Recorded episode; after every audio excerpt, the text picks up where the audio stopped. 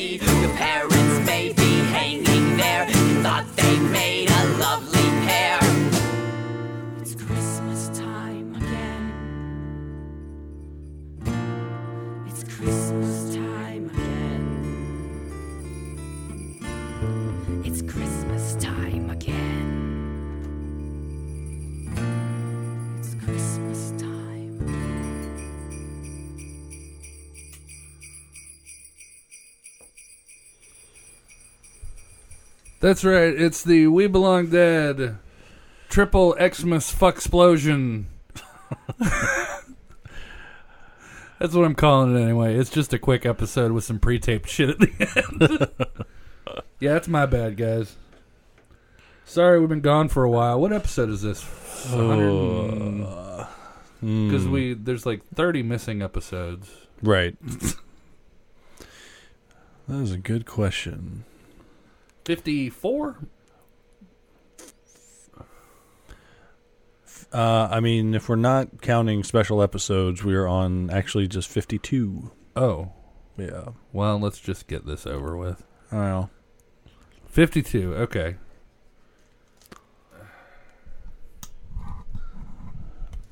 There we go. no? Nope. What, what the hell? This is the side that it was on. Wow, that's weird. Okay. Well, It's been a while, guys. We're refiguring out our equipment. I moved the arm that my mic is on to the other side, and it's just got everything out of whack.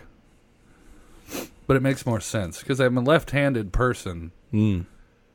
so whenever I, was, I I smoke constantly through the show, cigarettes, and it was it was difficult for like three years.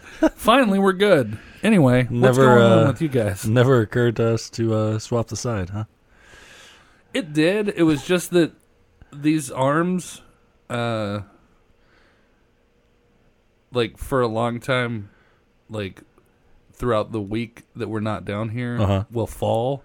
Ah, And like the past six months, they've maintained steady where they were, and I just didn't want to tempt fate. Yeah. Yeah. makes sense. Um. Yeah. So this uh, the the the uh, fuck explosion is finally happening. Uh, we can talk about some Christmas movies. Why not? This will be Sure. our Christmas episode. You know. Yeah, let's go for it. More than likely, next week we'll be doing Friend Christmas on Sunday. right. So, So yeah, um, so hey, God, that just means we're one episode closer to the fucking RIP episode. It's Dude, gonna be a long episode, unfortunately. Not looking forward to it. Anyway, let's ha- talk about happier things. I have a PS4 now. He does. As a Black Friday purchase. Yeah. I got Uh, to. Uh, I don't regret it yet. I got to pistol whip Swamp Thing as Hellboy uh, a little while ago. It's pretty cool. It's true. Uh, yeah, it's a decision I don't regret yet, even though uh, I'm broke. But you've got all these games to play. Exactly. Yeah. Yeah. So it's weird, man. Like I like Black Friday. I never do like the early. Like I don't like wait in line or anything. Even though you could, because when people are waiting in line, you haven't gone to sleep yet, so you might as well. right. But why would I do that? I can't smoke weed in line. That's true. you know. Um. So maybe next year we could do like a Black Friday special where we actually do wait in line Oh, somewhere. Jesus Christ. and we take the uh the Uh, H1? H1, yeah. Maybe, you know, let's just put that on the table. It's it's a year from now, man. We'll we'll figure it out. Less than a year. Yeah, well, yeah. It's like 48 weeks from now. Um so yeah, I mean I'm, and I played uh, one of the main factors I got to be the only person that can honestly say this Hmm. and mean it. One of the main factors of me buying a PS4 is a game called Until Dawn. Ah, yeah. Um, written by and featuring the great uh, Larry Fessenden, Yeah. who I am absolutely in love with. I love Larry Fessenden, Yeah. As you should. caricature of Jack Nicholson that he is. I love him so much. Um, and it didn't disappoint. I you were here the night. Uh, I played about halfway through. Yeah. I guess, and then I finished it the next night, and uh, yeah, it was fun. Yeah. But then on top of that, I bought some more games. Also, I mean, Friday the Thirteenth obviously was Of another course. reason that I picked it up. I played that a few times. The hours that I keep though make it difficult to play that game. Right. Uh, ben and I were playing a few nights ago, and it was like two a.m. Yeah. and no one's on. Like there aren't enough people playing the game to put like a proper party together. Especially like on a Tuesday. yeah, well, this was a Friday. Oh, okay. But uh anyway, it's been fun, and I got a bunch of other, you know, the Injustice games and shit like that that aren't Yeah. horror related. But uh, the new Wolfenstein games, I've got those. I'll probably start playing those in a week or so. But Yeah. um, yeah, so that's like the biggest thing I think that I that I picked up or has happened with me recently. Yeah. Here's an interview about Saw. uh, yeah, no. Later in this episode, um, I don't want to say this is a two-parter, but it's because it's all one episode. But like, Right. There are. Uh, this is just a rambling, long intro to an interview that I did. It's a double feature.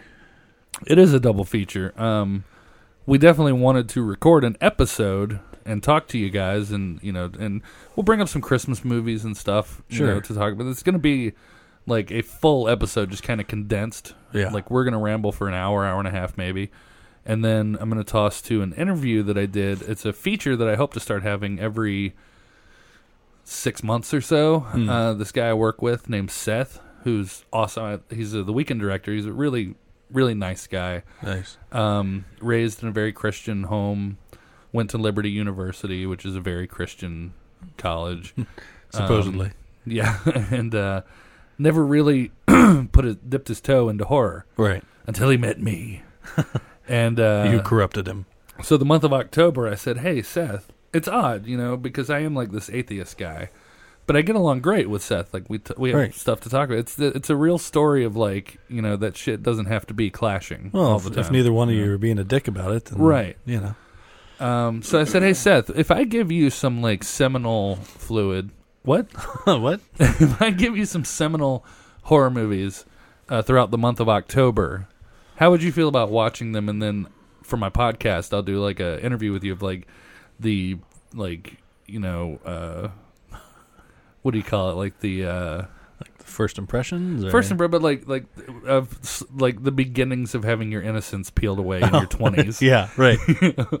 And he was like, "Yeah, sure, that sounds great." That's not what he sounds like at all. but he was like, "Yeah, that's great. That sounds great." So I gave him um, Evil Dead Two. I didn't even bother with Evil Dead. I gave him Evil Dead Two, Chainsaw One and Two, okay. uh, Night of the Living Dead, Phantasm, Hmm. and What We Do in the Shadows. Oh, nice. I think that's all that I gave him. I need to rewatch What We Do in the Shadows. So it's been a while. It's so good. So he still that was in October, and a lot like me, he still hasn't gotten to everything he said he was going to do. Right. So we're waiting on Night of the Living Dead and Evil Dead 2. Ah. Um, so the next installment of Seth being on this show will be those movies. Right. Uh, but in the meantime, he decided he f- uh, kind of accidentally fell into watching Saw, Ah. the franchise, because all of them are on Netflix. Oh, right. Yeah. So, and I think he, maybe he didn't know off the bat that it was a horror franchise. He thought, I think maybe he thought it was more like Seven, Oh, like a dark crime drama. Yeah. Yeah. uh, which the, an argument can be made. Sure. It definitely is. But um, so it's like halfway through, I was like, okay, well, we can put those other horror movies on the back burner since you're going through these, and we can just do like your you can take us through the Saw franchise, and it'll be funny. So that's what we did, and that's at the end of this episode. It's about an hour long.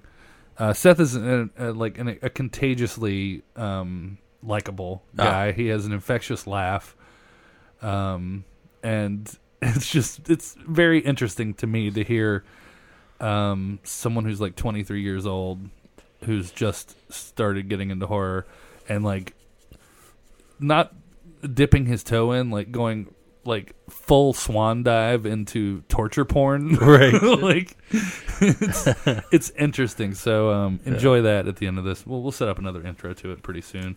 Uh, playing us in tonight was uh, the great Harley Poe, friends of the show, um, Joe Whiteford and Company. Mm. We want to again thank them for letting us use their music. That was It's Christmas Time Again from an album called A Very Standard Christmas that uh, I believe is still available on iTunes. That's the only track they have on it. It's like Mhm. one of those compilations of like new indie Ah. bands doing Christmas covers or whatever.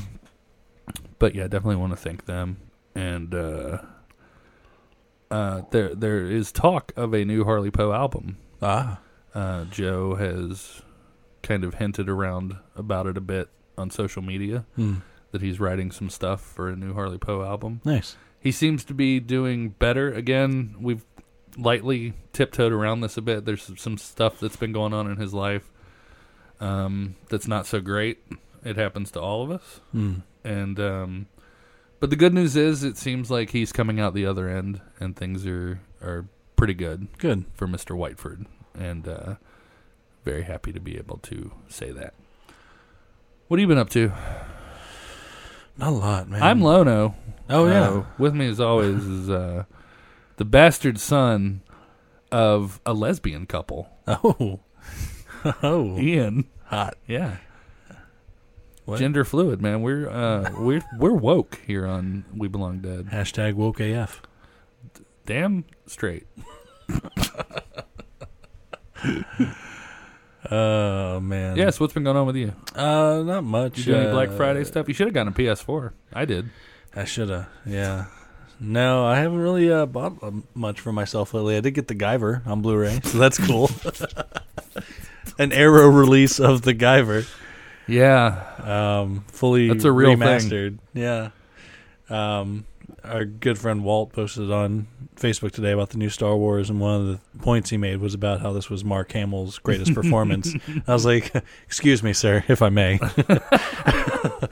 uh, the Guyver, I think you may have forgotten about. Uh, I still maintain. I think Hamill is, uh, and it, you still haven't seen this. I don't think, but I- his performance in uh, Sushi Girl Oh yeah, is fucking great. It's such a that movie needs more love than it gets, yeah. He's without in a doubt. Cat's Eye as well, or is it Uh, Body Bags? No, body, body bags. Yeah, He's very good in body bags too. Yeah.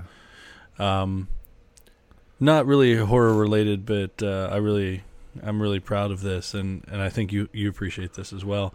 Uh, Sam and I were watching a movie the other night, uh, uh, Daddy's Home, that like comedy with Will Ferrell and um, Marky Mark, and she told me that she, um, I'm hoping the audience can hear me blinking. no, it's fine, we're getting there. she told me that she didn't really enjoy it because it was predictable. Mm. And then she came to the real- realization that I have ruined her for movies, and she can't watch. She can't just enjoy dumb, predictable movies anymore. I'm like my work is done. I'm uh, Yeah, nicely, nicely, nicely played. yeah. Um, Yeah, I had her uh, uh, watch Get Out, Mm. um, which was my second viewing, and it's really like if you've seen it once, that's great, yeah, but watch it a second time. it is like new eyes. Like you, you Yeah. pick out like foreshadowing shit. At least I did Yeah, that. You, you didn't notice the first time. right, Yeah, definitely. Like when the cop stops him. right. Yeah, Yeah. uh huh, uh huh, uh huh. No spoilers for what may end up being the Golden Globe winning comedy. Get out. Lots of yucks in that movie. Let me tell you. Unreal. Unreal. I mean, I'm happy that it's up for a Golden Globe. Sure, But come on. comedy. yeah, Come on. yeah. Have you seen uh, it yet? Tim Curry? Yeah, I have not seen the new yeah. It. It just showed up at the uh, venue theater. Ah, Yeah, you saw it. Oh, yeah. Yeah. yeah, yeah. Yeah. I rewatched um, In the Mouth of Madness Mm. recently and came to the conclusion that I think it may be my favorite John Carpenter film. Yeah, because I think you would kind of like we're leaning in that direction. I've always possibly. loved it, yeah, but and I still maintain. I mean, it is pretty impossible to pick if you're a fan of John Carpenter. right, Um, like it's really easy to pick between like three of them, right, but you don't know which one. yeah, it's like Starman, Memoirs of an Invisible Man, or Halloween. Right, Like, okay, right. obviously Memoirs of an Invisible. I mean, I'm a I'm a Chevy Chase fan all the way. So I like that movie. I actually, it's been do. a long time. I'm sure Sam Neill it. as the villain. It's fucking great. Um, but yeah, I was watching it the other night, and it struck me like I every time I watch that movie, I'm immediately taken back to the Fort Theater, which Ah. I've talked about a lot on here, which was my church as a kid.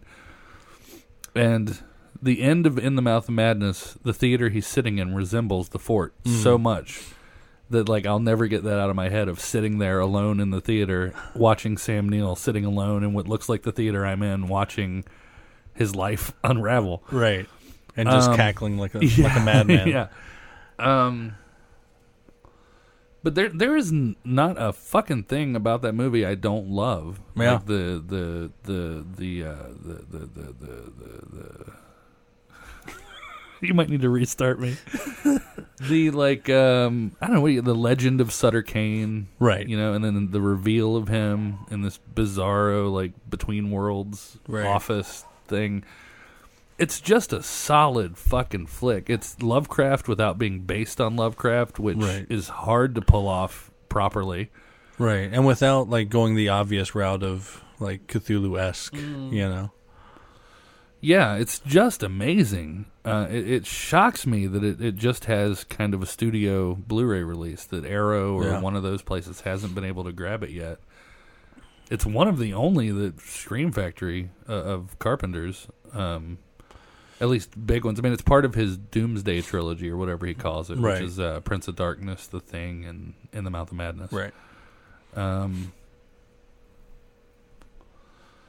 but yeah, I think if pressed, I might have to say, "In the Mouth of Madness" is my favorite John Carpenter film. Mm. Strange, man. I never would have thought I would that I would say that. Yeah. Just because there's so many heavy hitters. The Thing, Right. Halloween. Yeah. Depending on my mood. Escape mood, from LA. it flip flops between. I actually love Escape from L.A. I really do. but- I I rewatch and enjoy Escape from L.A. ten times more than Escape from New York. Yeah. And I don't. I think It's a bold most statement. I think most people feel that way, but they're scared to admit it. right. Because it's an entertaining goddamn film. Right. Escape from New York is tedious Yeah. at times. It Yeah. really is. Um. Plus, the fucking like part of the story of Escape from L.A. is that Jerry Falwell is the president, and Liberty University in Lynchburg, Virginia, is the capital of America, Oh Jesus. which is where we live, Lynchburg, Right. Virginia. Right. So that doesn't hurt. Um. But yeah, I tend to go back and forth depending on my mood between the thing and uh, I may catch shit for this, but uh, Big Trouble in Little China. Oh no, you won't catch shit for me at all. I can't believe I've left that one out. yeah. Um, It's, yeah, it's kind of like Big Trouble in Little China is the perfect fun movie. Yes. I feel like yeah, It's also a great, and I hate to s- just sound like a stoner who says this about everything, but it really is like an adventure when you watch it high. Oh, nice! I haven't it's, tried it's, that it's, It's a lot of. It's never like that movie is never because I okay. Look, hey, listen. I don't get scared by horror movies necessarily Sure. anymore. There are a few here and there, Yeah. uh, and there are definitely moments in, like Get Out had a moment that wasn't even necessarily horror, but every time at like two a.m. when I go to take the dog out, Mm-hmm. I get like terrified that some dude is going to be running straight at me and then veer off at the le- like that. Right. That moment in that movie is genuinely jarring, um, and is stuck with me. But um, there are times when I get high. It's happened on this show uh, where I'll get high to the point of almost like uh, terrifying cataton- catatonic uh, state Yeah. um, of anxiety. Hmm. And there are certain horror movies that if I watch and I get a little too high, like they will affect me in that moment. I'm here to say Big Trouble in Little China is not one of those movies. You can constantly smoke through that entire movie and have a fucking blast. I can see that. Yeah. So I encourage anyone that hasn't gotten high and watched Big Trouble in Little China, please do. Give it a shot. Yeah. Uh, you want to talk about some Christmas horror? Sure. Now I'll say right off the bat though, I'm not a huge fan of Christmas horror in general. My list is short. Yeah. Um, like a lot of the low budget stuff in the past ten, five or ten years, I haven't seen. right. Um, like Krampus and stuff. That's not low budget, but like Eh. a lot of my stuff is like throwback. oh, like Black Christmas, obviously, Right. is amazing. Yeah. Um, um, Christmas Evil is yeah. fucking wonderful. Um, I think you can put Scrooged on this podcast. I mean, Sure. the Ghost of Christmas Future Yeah. and his future right. is pretty fucking uh, horrific. And when his old boss comes to visit him at at the beginning to him, he's, yeah. he's you know, Russian vodka poisoned by Chernobyl. up a bang, up a bang. bango, bango. I love when he makes his drink. He pours like all the way to the brim liquor and then sprinkles soda on top. Ah, God, I love them. That is my pick for ultimate Christmas movie. I- Sure. I, it's the movie that pretty soon, in just a few days, hopefully, I'll be sitting down, getting completely baked, putting on and wrapping, doing my wrapping Christmas gifts marathon. Yeah. that I love so much. Yeah. I love wrapping Christmas gifts. also, if you ever want to hear me tear up, there's a uh, streamatorium on the uh, dispatch dispatches from the weird um, channel, which you downloaded this from. If you go back quite a ways, Right. uh, we uh, Ben and I did a uh, streamatorium for Scrooged, and I said at the beginning of it when when Frank Cross tears up at the end. You do too. I I it, I it cannot be helped. Yeah. Uh, every I've seen that movie hundreds of times. Yeah. Every single time Yeah. when he starts talking to the home audience and Bill, Mur- you really sense that Bill Murray, that it happens to him. Right. You know. I, anyway, I could do. We could do a whole fucking podcast about Scrooge. Um, I just recently ordered Christmas Evil on Blu-ray and it came Mm. in. Uh, I had it on DVD for years. I did not realize Vinegar Syndrome, uh, which is great Yeah. uh, Vinegar Syndrome and um, God damn it, and another company have recently uh, really like like uh, I won't say they're at like a um ready to take over the world Scream Factory or Arrow Mm. level, but what they're putting out is so impressive recently. Vinegar Syndrome and Synapse? Severin Films. Oh, Severin. Uh, if you're not familiar with those releasing companies, go check them out because they're like right at the beginning of, of greatness. Right.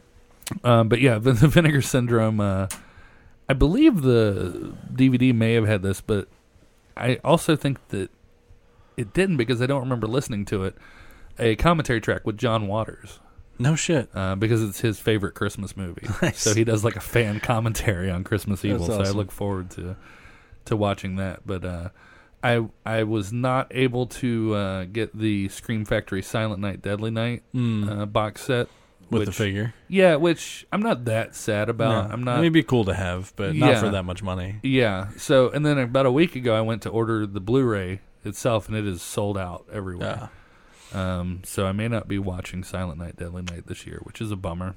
But I've still got Scrooged, and Rare Exports. I still haven't seen that one. I, I'm I'm making it a point to see that at some point. yeah, is it Christmas. streaming anywhere? I know for like the longest time it was on Netflix, but between Netflix, Hulu, and Amazon, I gotta Yeah. imagine it's playing on there. Yeah, if not, I'm pretty sure that what I have is a D- Blu-ray DVD combo, Hmm. and I can, if you w- wouldn't mind watching the DVD, Yeah, I can let you borrow that because I'll probably watch the Blu-ray in the next week or so. yeah. I've heard it's fantastic. It really is. Yeah. Um, it really, really is. Uh, it really is. Really, really. Um, I was looking forward to revisiting Silent Night, Deadly Night as well because I haven't seen it in a very long Yeah. time. Um, I tend to just stick with Black Christmas Yeah, um, for most of, of December, and of course Scrooged and uh, the Pee Wee Herman Christmas special. of I course. tend to watch that pretty often. Yeah, Uh, Uh, along with, I, I tend to throw Kiss Kiss Bang Bang in there as a good Christmas movie. yeah. That's my favorite. Well, it's one of my favorite movies. Period. Yeah, But it's my favorite. Like te- technically, it's a Christmas movie. Movie like you know, like Die Hard and shit like that. Like I enjoy Die Hard, but Kiss Kiss Bang Bang is the best of that potential category. uh, it really is a remarkably good movie. Yeah.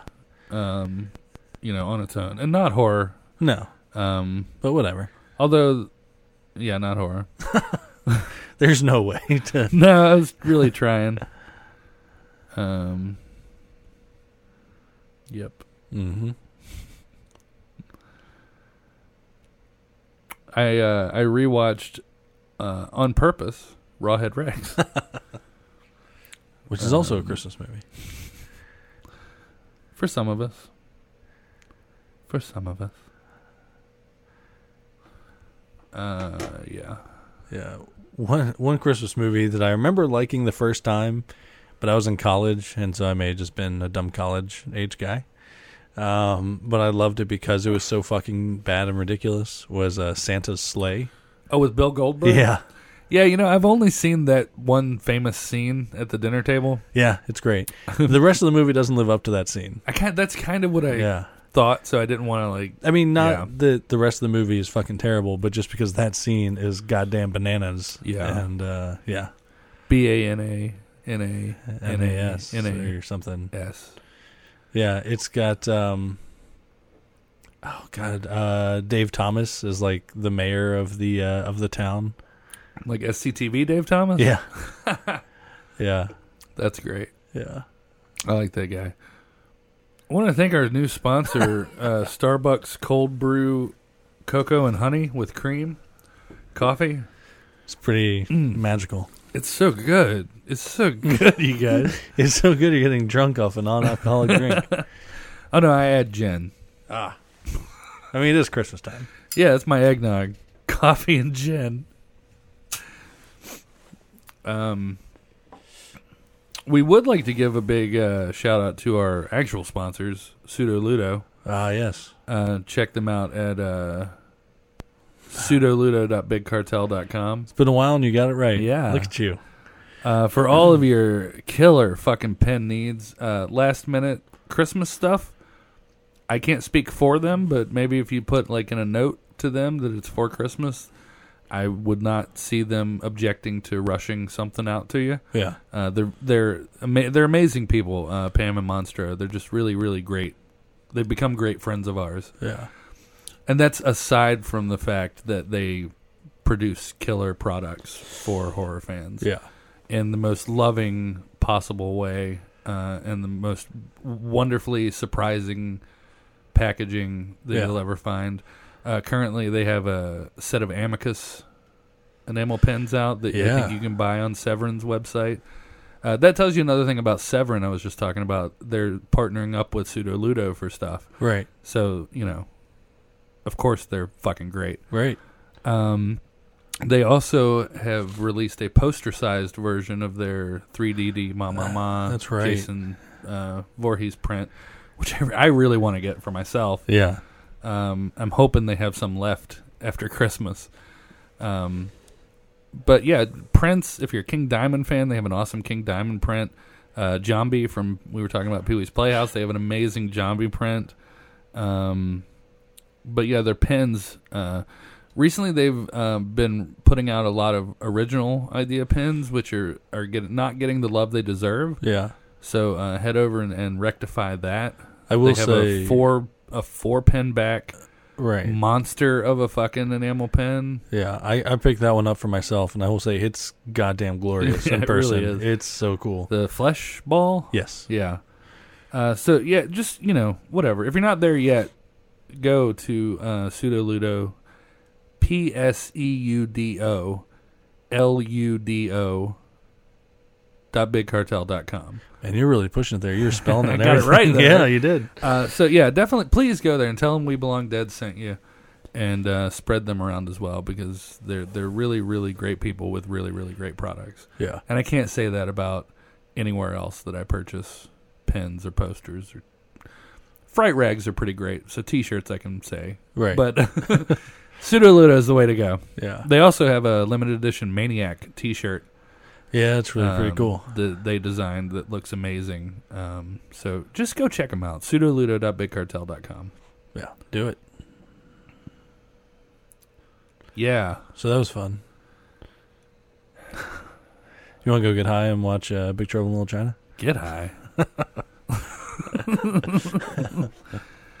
um, I need to pick a uh, middle of the podcast Christmas song. Ah. Um, what was I looking for? Oh yeah, there he is, Danville native, uh, the man who gave me the nickname Lono. Oh yeah. Mr. Mojo Nixon in 1992 locked himself and his band in a small studio with, I want to say, five bottles of peppermint schnapps Oh Jesus. and did a two day bender where they did not leave the studio until they finished recording 16 Christmas classics God damn. uh, fueled by the uh, schnapps. And it is an amazing album called Horny Holidays. Uh, I don't remember what I played last year. Hmm.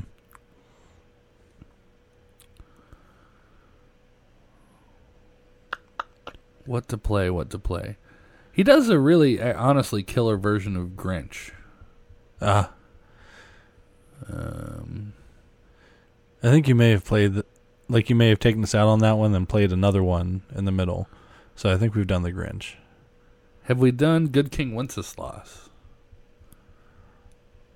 I don't know. This is an amazing version of Good King, King Wenceslas, where they get all the the the words right. it's amazing. Enjoy Mojo Nixon from Horny Holidays with Good King Wenceslas.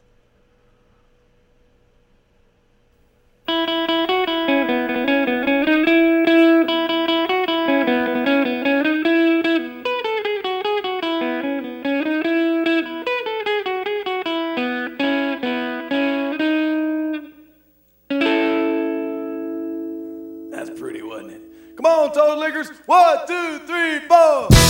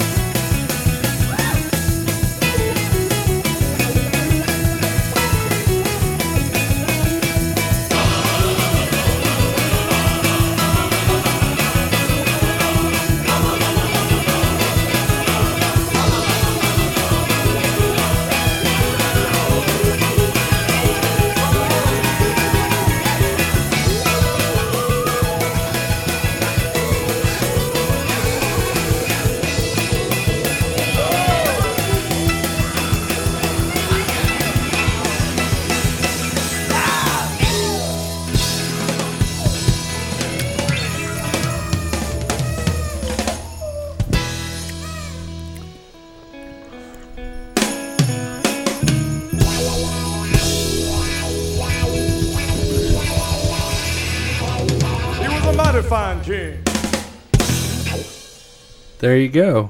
And I am nailing these uh, audio cues. oh.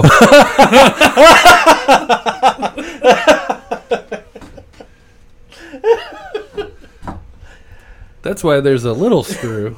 I was wondering what that was for. Sorry, I just uh, accidentally pulled out my entire mic arm. It's fine though. I popped it back in the joint. Oh yeah, pulled a Riggs. in uh, my life, which is far more Murtaugh, I just pulled a Riggs.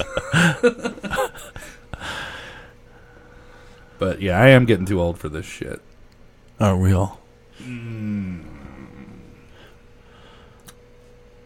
up in about a half hour, an interview with Seth.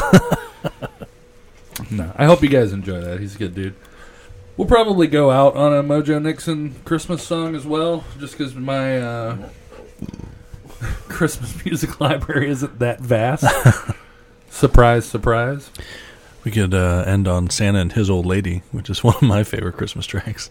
Yeah, that, or uh, uh, Rush with Bob and Doug McKenzie.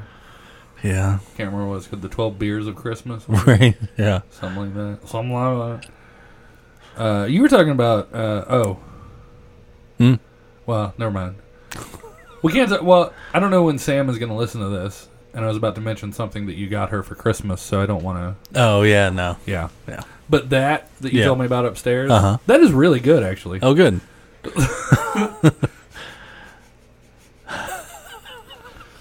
Confusion. Misdirection. uh, there's been some stuff going on with Ghost.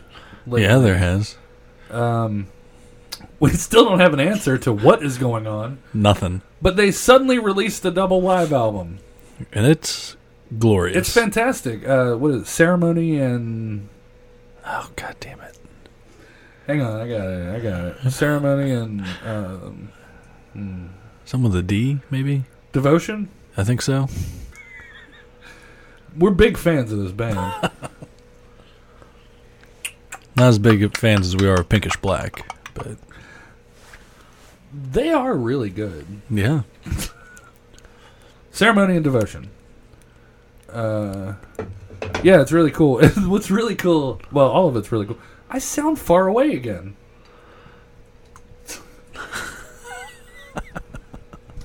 to me, anyway. Check, check, check, check.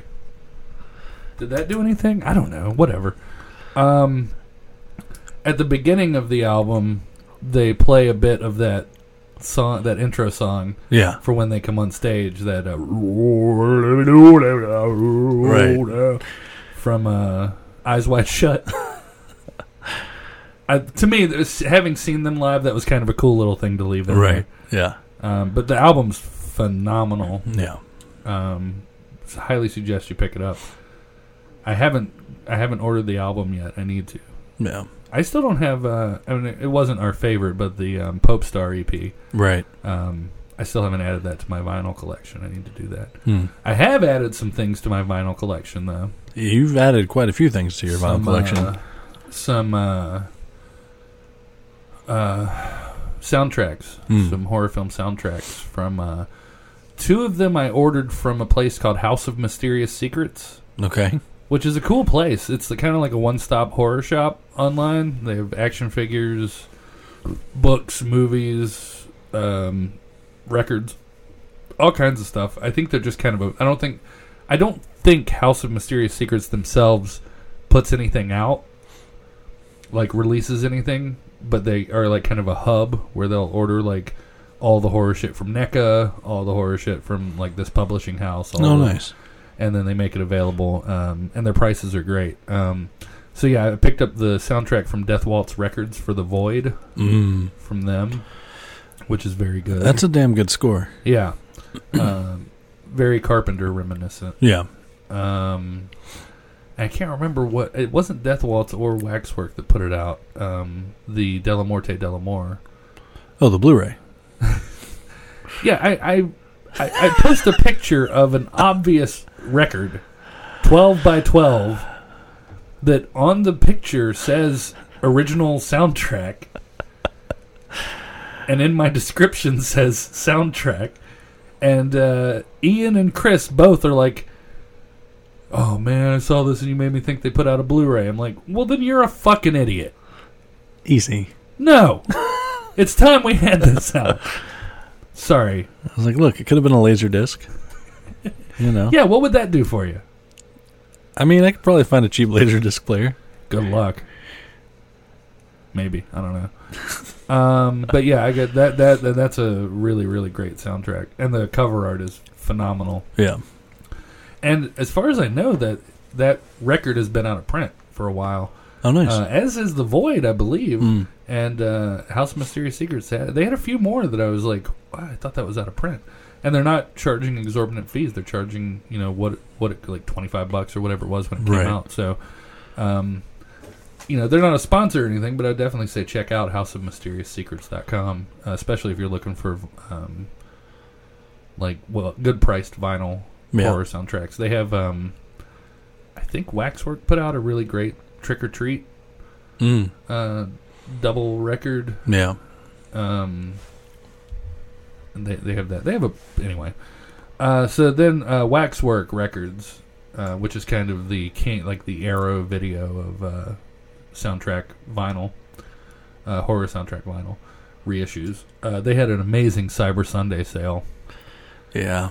And uh, they also had the option of pay after delivery Oh, on God. PayPal. so that happened. Uh, so through them, I picked up the Evil Dead 2 soundtrack, Yeah. which is a great soundtrack. I, I have not, I've vocally not been a big fan of the cover art. Mm. I, I, I just feel like I don't know. I mean, it looks. I mean, as a as a piece, it looks great, but Right. it's just not what I, I would prefer. Something better Mm. uh, or something different. I, I wish it didn't suck so much. yeah, but I picked it up in the uh, Oldsmobile yellow variant. Nice. Nice. Uh, and I mainly picked that one up so we can have it playing once the game finally gets here Ah, in yes. hopefully February. Um, Hopefully, two years ago. look, you know, they, you know, it was going to be April, Yeah. and then a few weeks ago they put out, "Hey, look, I know this is shitty, but here's a glimmer of good news. It's Right. going to be a couple months earlier." So Yeah. Whatever. Whenever that finally gets here, we will have the soundtrack on vinyl to play in the background, and I'm excited about Yeah. that. Um, I mean, whatever. I got my dice, so I don't really care about the game Yeah. as much. Um, so and I also picked up uh, um, Salem's Lot the Mm. soundtrack for Salem's Lot, which I think a lot of people don't really think about as being a great score, and uh, it is. Yeah. So there you go.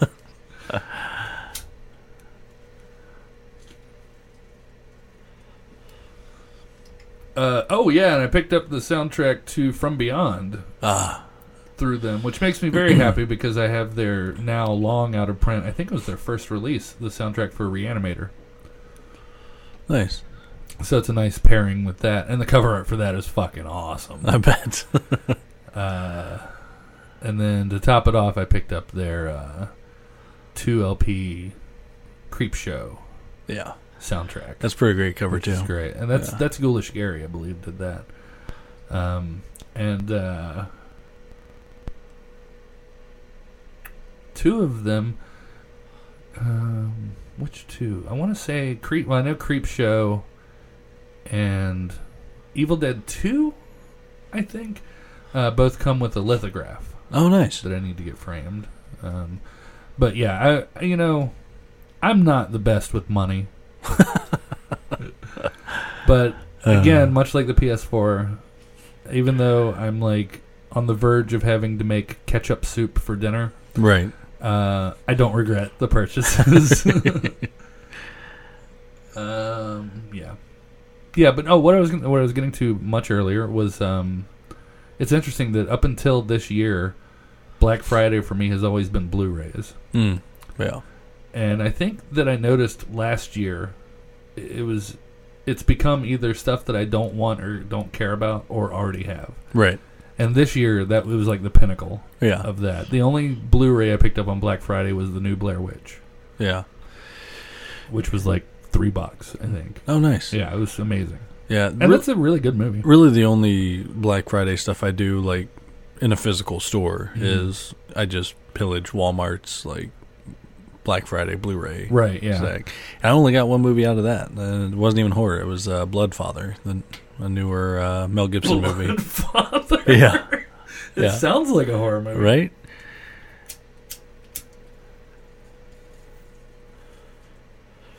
Let's not overdo it. Uh, Text me the room number. Yeah. Um. Yeah. Yeah, my Black Friday usually, like we said, like we don't, I don't wait in line or anything. Um, and the hours that I work, especially now that the past few years Black Friday has started on Thanksgiving. Yeah. Um, like Thanksgiving Day and Black Friday every year, I work until midnight. Right. So I'll get out at, at midnight and then go to Walmart. Mm-hmm. And a lot of places uh, that Thursday and Friday are open insanely late. Right. Um, so I'll just, like you said, like just kind of go be a vulture. yeah. Um, not a vulture, a um, crow? No. What's the bird that circles dead bodies? Vulture. You had it right the first time. Or, or buzzard. Either way. Yeah, all right. You remember that uh, Tales from the Crypt episode with uh, Kyle MacLachlan as the uh, prisoner, Oh. escaped prisoner? Yeah. And then at the end, he's uh, paralyzed, laying in the desert, Yeah. and the fucking buzzard comes down and starts eating his eyes. That was awesome. Yeah. Um. Oh, how could we not mention All Through the House? Uh, with our Christmas, I mean, it's not a movie, but it's the Tales from the Crypt episode Oh. with the great Larry Drake. Yeah. Yeah. Right over there. Uh, right over there. over there. Over there. Yeah. I need to rewatch that too. Just get into the spirit. That's what's been missing. I haven't really been feeling Christmas, but uh, I, need, I just need to watch that episode and I'll be good. yeah, do you have that season? I do. What are you missing? Seven?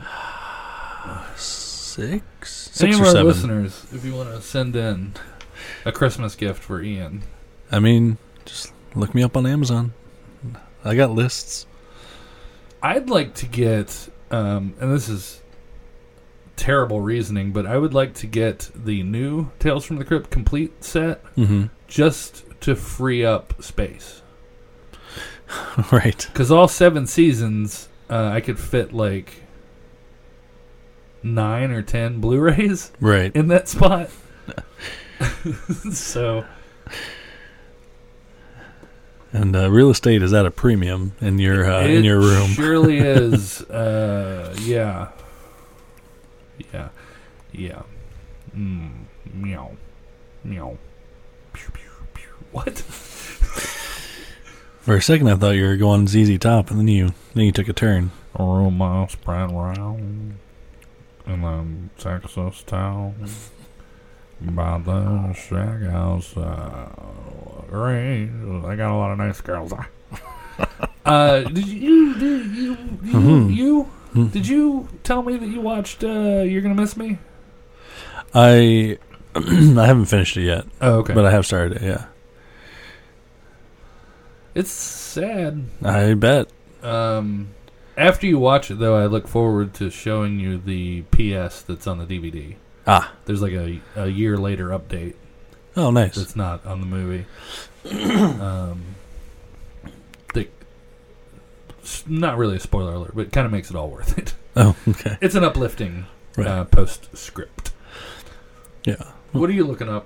I'm trying to find which. I'm looking through my uh, Amazon wish list to see which Tales from the Crypt I don't have. Ah, The French. you know, I need to get in touch with uh, our buddy Chris. Yeah. I haven't talked to him in quite a while, and I'm not sure why. I think uh, the disintegration temporarily of game night Mm. has a lot to do with it. yeah. Um, oh, also, we may start. Maybe if anybody wants to chime in on this on our uh, Facebook page, We Belong Dead, or uh, send us a message at We Belong Dead Pod at gmail.com. Um, I'm contemplating starting a like spin-off podcast of We Belong Dead, Mm. uh, focusing on us starting our campaign on that uh, Western D and D that you gave me, Ah, yeah. because that's we. this is all shit that no one listening cares about. But every Friday I would have a game night over here, and then like things would come up a couple weeks in a row Right. uh, that caused me to cancel it, and then it just kind of fizzled, and then it got cold, Right. and the basement is like a fucking ice box. Yeah, I can't feel my toes. yeah. Um, sorry. Um, so until I get a kerosene heater, which I think will work pretty well down here, those are pretty blasting. Oh yeah, yeah. Um, uh, it's kind of been suspended, but uh, for my birthday Mm. last year, you and Chris, well, Yeah. you Chris got me like a, a follow up book, Right. but you got me this amazing set uh, for wha- what's it called? I can't remember. it's like dead something like Deadlands. Deadlands. Thank you. Yeah, it's and it's like a uh, supernatural uh, old west D and D Yeah. game um, that you play with like a deck of regular cards and poker chips and dice and shit. So we're gonna start a campaign on that. Ben has decided that he's gonna learn how to DM Mm. for it and then show me how to because I don't learn so well from like book reading. I need somebody like there that already knows to kind Right. of walk me through it. and Ben, I guess, is way better at book learning. Right. So uh, I'm giving him the books that you guys gave me to study up on, and then he's going to put together and let us know what we need to create and stuff like that. So and then we both started talking about you know that could be kind of neat, uh, like a role playing thing from inception Right. of all of us learning to play up through like knowing how to play and being well into a campaign Yeah. you know, finishing it. I think we'll probably do it anyway, but it'd be nice to hear feedback from you guys if you think it would be fun. It would be kind of like nerd poker, right. um, or uh, uh, there's another. Well, like Harmontown does right. D and D at the end of every episode, but um, it would be something like that, you know. um, I'm missing season six. Ah, okay. So for Christmas, uh, Ian needs season six of Tales from the Crypt. Yeah. And I'm looking at you, Robbie, because you're the only fan that's ever sent us anything. Replicator. Oh, that's right. We still haven't watched that. We haven't. We need to. It was on Best of the Worst, though. Was it? Yeah, That's there's this awesome. YouTube show that I've been watching called Best of the Worst. They're out in Milwaukee, and um, anyway, look it up. I'm not going to get into it, but it's it's a good time waster. They're very entertaining. Um, mm. Let's Mm. get serious for a minute. Mm. What do you think about this uh, viral video of this kid that's being bullied? Keaton. Where do you fall on that? Have you heard about this? Yeah. Yeah. Yeah. His mom and dad are probably racist, Yeah. and he might have been called ugly because he called someone the N word. It's so complicated. Yeah. Um, hot button. Hot it's a hot button. button issue. If I could bring something over from we from uh, dispatches from the weird. Um, man, I've been mentioning dispatches from the weird a lot tonight. Is that some sort of foreshadowing? I don't know. Mm. Um, Probably not. you know me. um, yeah, Yeah. it's a heartbreaking video. It is. like if you scrape away any of the like stuff that you've heard after the fact Right. just watching that video you're like oh my god i have a hard time believing that kid is a bad kid right.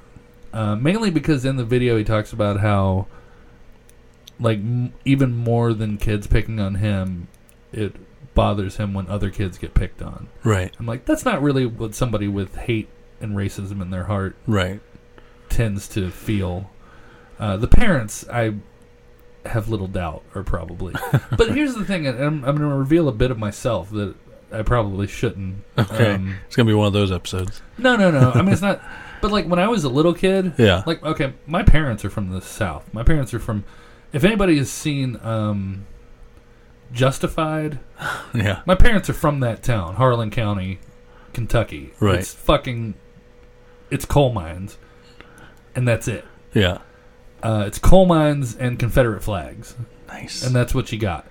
And now my parents aren't racist, right. um, which is great. My dad's a liberal. He votes Democrat. You know. Right. Um, but they came from that place. So I can remember as a little kid have going to the beach and having a fucking float that was the Confederate flag, Ah, yeah. and it wasn't a thing. Yeah. I didn't know what it meant, Right. but no one gave a shit. Yeah. And uh, you know, loved Dukes of Hazzard growing up.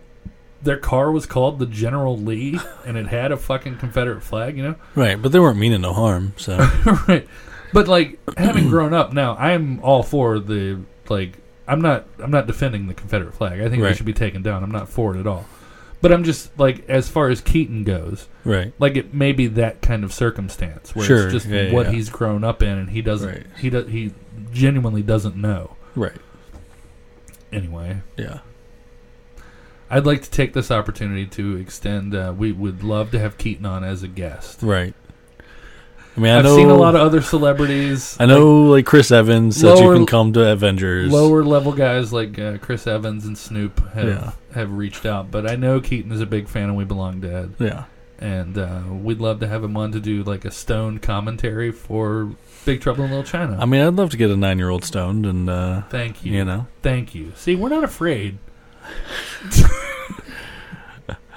uh, Oh boy, I tell you, Trump's getting us in a lot of trouble, isn't he? What did this show just turn into? I can't think of anything to talk about. And truth be told, you're not really helping on that front. when you first started talking about the Keaton thing, I thought you were doing a bit, and then you got kind of serious about it. Um, That's exactly how it went too. Okay. I was doing a bit, and then I actually started thinking about what we were talking about, and I was like, I kind of was that kid. I mean, I, I never really got picked on, right. Anyway. and if anyone hasn't seen the show Justified, I suggest you do. It's a really great show. Yeah. Um, um, uh, Timothy Olyphant and uh, Steven are in it. I can't remember that guy's name, but he and Steven have the same mouth. God. And that's a compliment. Walton Goggins. Walton Goggins, yeah. Yeah. Also, a guy that I always talk about how much I love, and then as soon as I say the name, you're going to look him up because you do every time. Jere Burns. Jerry, but no, I know you're talking about this Uh, stuff. amazing character actor. He's on it. Uh, they brought in some really heavy hitters. Why am I talking about this? But like, uh, uh, fucking Sam Elliott is in the final season. Patton Oh, nice. Oswalt has a recurring character. Nice. It's a great show. It really, it really is. One, uh, nothing to do with horror. Nothing. Okay, you I'll- guys ever watch Buffy? I'll steer us back. Please. Um, one Christmas horror movie that I've never seen. There we go. Not only you steering back, but you're like on target Oh yeah. for Um, the uh, triple Xmas fuck explosion episode where we Uh, talk about Saw for an hour. um, is uh, I've never seen it, but I've always wanted to. Uh, Christmas Evil. I was just talking about that. No, I know. Oh, okay. I know, Okay. like you, you mentioned it, but Oh, yeah, yeah, I'm yeah, just yeah. saying like that's one that I, I've wanted to see because like the I'll double check when we go upstairs. That may have a DVD copy with it too. because it, it's one of those ones where I like some I can't remember what, what website popped up uh, an article like just like breaking down that movie and saying it was their favorite like Christmas horror movie It's ever. a rad. Mo- it's a rad movie. well, it is. it is. Yeah. Um, actually, somebody was telling me, it may have been Monstro or Steven. Doesn't matter. Whoever it was, thank you. But um, uh, Shudder, that horror streaming service. Yeah, yeah. That I was kind of lukewarm on. well, yeah, I did the trial early on, Right. and while it was cool, and it really was like a horror Netflix, Right. it really was focused to people that aren't collectors. Right. Because like every title, I would just look behind me and go, "Okay, I can Right. watch that." Right. Or I could put in the Blu-ray. Uh, okay, I could watch that. Or, and they were sorely missing TV series. I think that would have helped them a lot if they Yeah. could add like uh, Kolchak and Twilight, or like even stuff that uh, you can't really find anywhere, like Vampire the Masquerade Oh TV yeah. show. Uh, that'd be Kindred the Kindred Embraced. the Embraced, yeah. uh, or that show that you always talk about, Brimstone. Yeah. Brimstone, yeah. Like stuff like that. Like Mhm. dig up some really cool, uh, obscure horror stuff, uh, and also their lack of original programming. Right. um, I've heard they've gotten better. I'm tempted to dip my toe back in and do like another free month. Right. Anyway, but I've heard for the month of uh, December, they have pretty much all of the Christmas horror Oh, nice. streaming.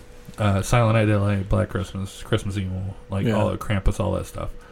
Uh, from what I understand, is is there and ready to go. And I think they offer a free month trial. So if you just want to get it to stream some Christmas horror, I won't tell nobody. and Keaton sure won't tell anybody, will you, Keaton? No, I won't No, tell no, no! Don't do it. Ah, god damn it! God damn it! I just don't know why Christmas horror has to be so Christmassy. You're going straight to hell. Straight to hell. Um, you still haven't seen Krampus, have you? No. It's James Wan, right? Yes. I like him a lot. I was very underwhelmed with it. Really? Like a lot of the creature designs are pretty cool, but and it. But I guess my problem is that it should have been fucking awesome. Right. I mean, it's got fucking Koechner, Adam Scott, um, and you know, cool monster designs, but like hardly any gore. Like it's not. I don't know. It just didn't vibe with me like it did with pretty much everyone else who watched it. Apparently, Yeah. Well, I mean, if we go through the track record of James Wan, for me, it's pretty much all hits. yeah, Like, I love Saw, yeah. obviously, uh, which you'll find out later in this episode. Uh, my Christmas, my triple Xmas fuck explosion gift to you. Yeah. Um, and then we got uh, the puppet movie. I liked that a lot. Puppet movie. Yeah, about the killer puppets. Uh, Dead Silence. Oh yeah, yeah, yeah. I forgot about Love that. that movie. Yeah, Insidious. I loved. yeah. I know there's some things in between I may not have seen Right. or didn't care for, but the guy has a pretty good track record Sure. for me, so I should give Trampa, Trampus. That's the uh, porn version. I should uh, give Krampus a shot, Yeah, and maybe I will.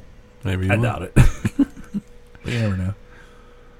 Mm, mm, mm, mm, mm.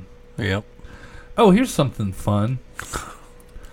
Let's talk about horror icons, Ah. like characters, okay. and what you would get them for Christmas. okay. That's pretty good, right? I'm shocked at myself. We're gonna make this a fuck explosion if I have to come all over everything in this room. again. it's true. Be a lot colder without that layer. Uh, oh, you know what? I also got a really cool poster from uh, Cavity Colors Mm, of the Blob Two. that was pretty cool. Um, they envisioned a world where a sequel to Chuck Russell's amazing Blob remake happened, and then they made a poster for it, and it's awesome. And that was a cyber, uh, that was a Black Friday Hmm. purchase. Anyway, what are you going to get Leatherface for Christmas, Ian? Hmm.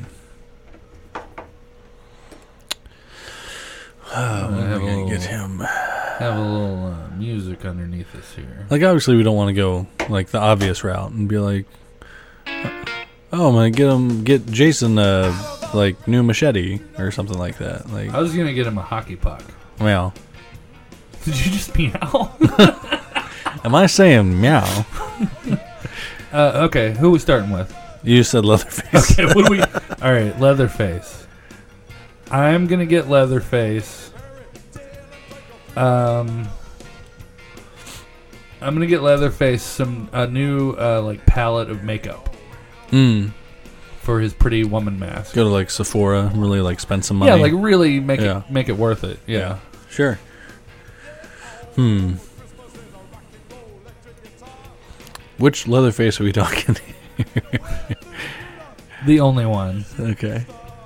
Gunnar Hansen's Leatherface. Well, I mean, you can pick whichever, I guess, Yeah. because the personalities did differ. Yeah. Um. Because if we're talking like Texas Chainsaw Massacre 2, Well, yeah, I go a totally different route with that. I, would probably get him like a Pornhub premium subscription or something because that, that boy. that would go to nicely with what I would get. I was gonna get him a fleshlight. Well, there you go. Yeah. Made of real flesh. it, it's just like the cardboard tube from paper towels filled with raw pork. Hey, Hey, new market. I will report back. Gross. um. All right. Well, uh, what would we get for? What would we get? What would we get for? Um, Jason Voorhees. Hmm.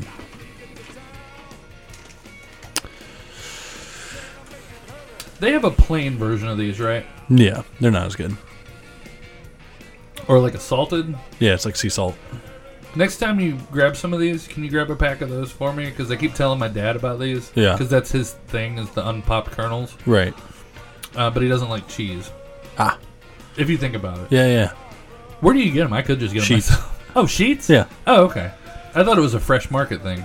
Well, you can get like a big bag of fresh market. Okay, yeah. I don't. I don't like fresh market. Yeah.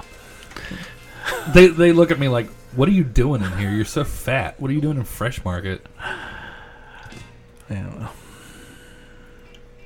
What are we getting, Jason? Oh yeah.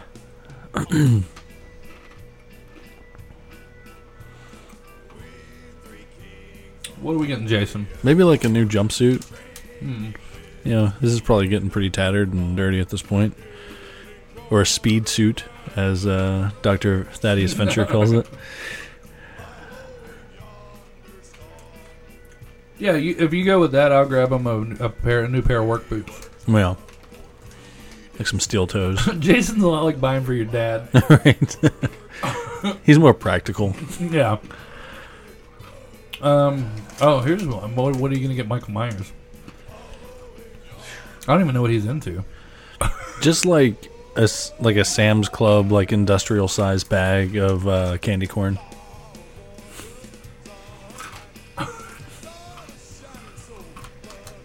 Maybe a nice set of knives, Yeah, like a block of knives. like Jinsu, like, Jinsu, Ginsu. It'll cut like right through a can, and they can slice a tomato. Never liked a girl enough to buy her twelve knives before.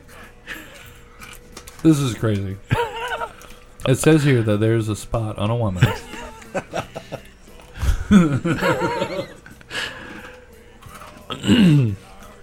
Oh man. Uh, Norman Bates. Hmm. Uh, estrogen supplements.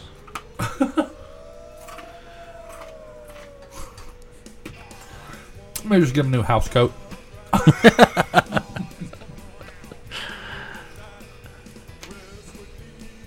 or uh, bleach. You can Mm. always use bleach. Yeah. Um, A towel. Most of these are towels.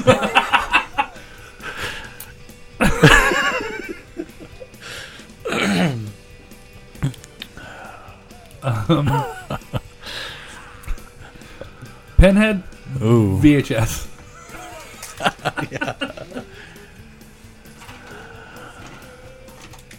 What would you give Pinhead?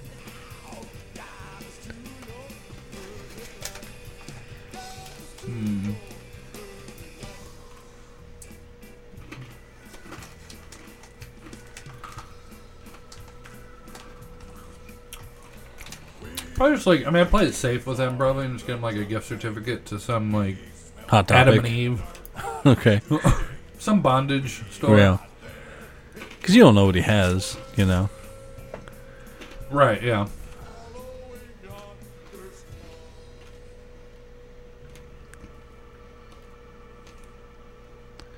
What about uh, Freddy? Hmm. They get him like season one of Toddlers and Tiaras on DVD. You can probably find that at Ollie's. Probably. Freddy.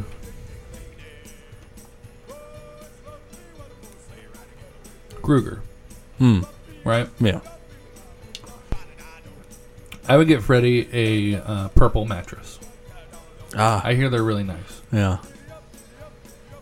Well, if you go with Casper mattress, you can use the last podcast on the left, uh, their promo code. That's true. How about uh, Mick from Wolf Creek?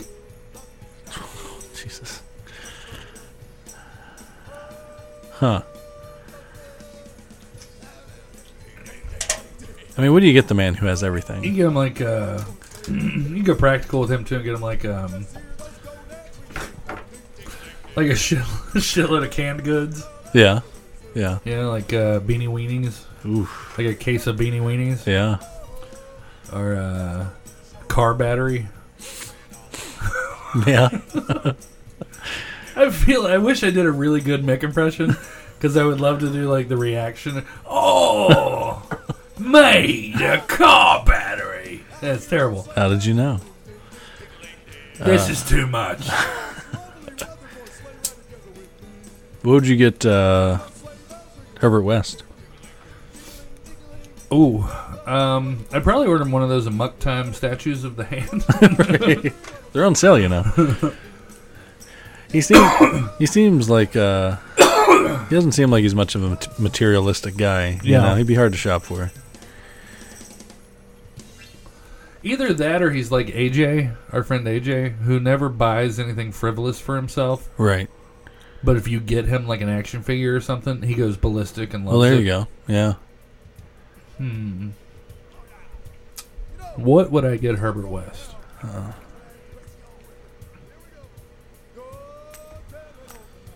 What? What? What? Some pens. Yeah.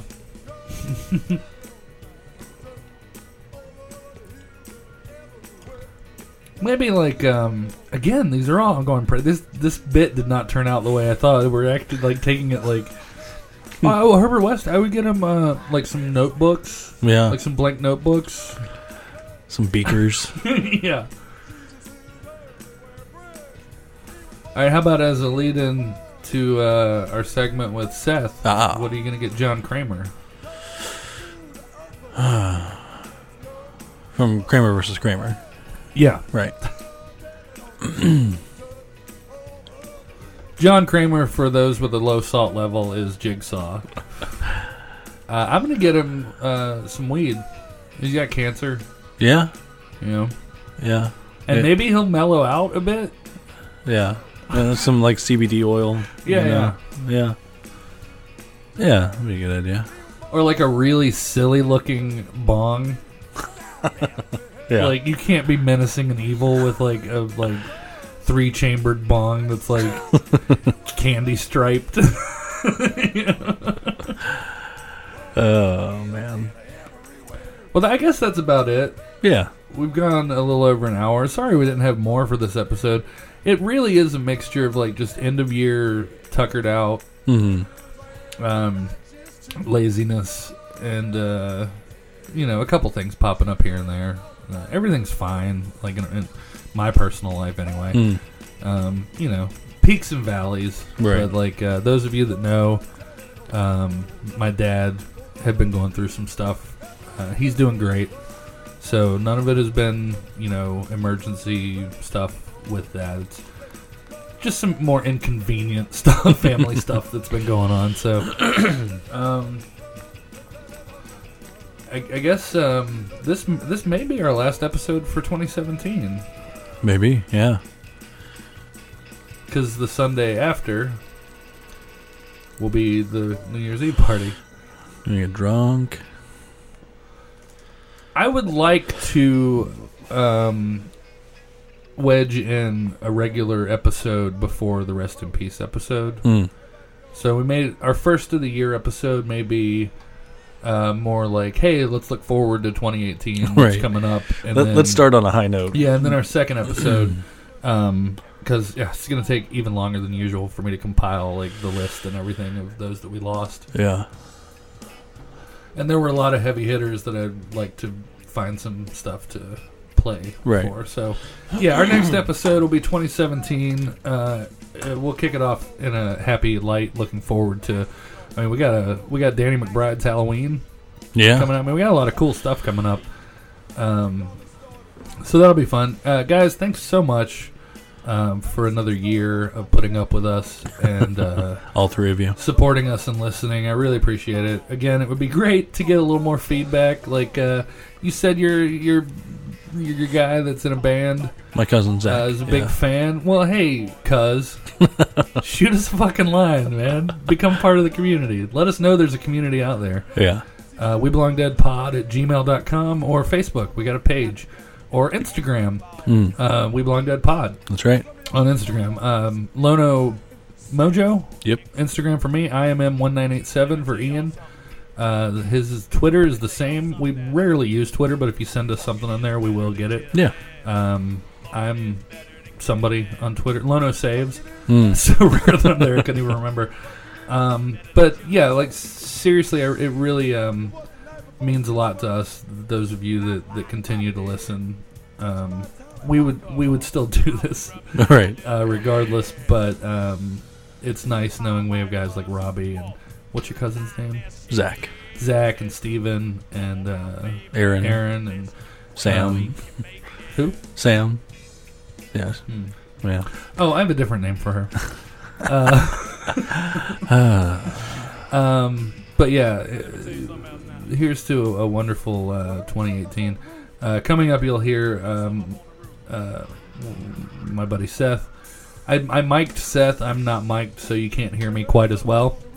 But um, enjoy Seth, and uh, let me know what you think about that. If you're if you're looking forward to the second installment Hmm. of uh, what Seth uh, has been watching in horror. Um, so, uh, Merry Christmas to uh, everyone out there listening, and um, Happy New Year. Hmm. Uh, many thanks to um, more uh, like uh, what do you call it? Other support, not just our listeners. Many thanks to uh, Joe Whiteford and Harley Poe for always letting us use their music. Yeah. Uh, many thanks to Pseudo Ludo um, for like uh, the cool free pins and raffle stuff and Right. support that they show us um, all throughout the year. And um, yeah, I guess we can just go ahead and raise our glasses. If I can get this uh, song queued up, I forgot we were gonna go out on another uh, another song. Uh, actually, you know what? What's that? We played a Christmas song. Right? We did. We played most of the rest of that album during the uh, little impromptu game that we played. We sure did. So, let's instead of a Christmas song, let's uh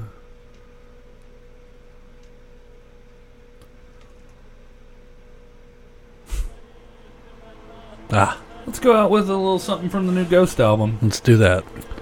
Uh, my apologies to Reg B and the Jizz Wailing Your Doggies. We're not abandoning you. You're Right. back next episode, but uh, uh, seriously, have a wonderful and safe Christmas and, and New Year's, guys. And uh, never, never forget to uh, raise a glass to a new world.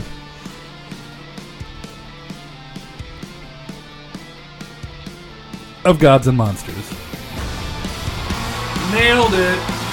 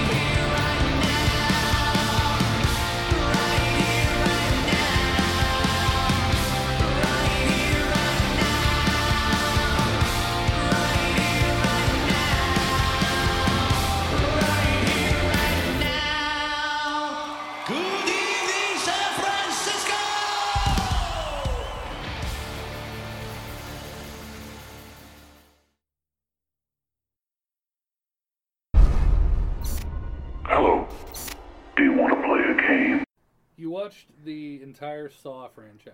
Yes, all the way through Saw the final chapter. Right, Jigsaw holds no interest for me whatsoever.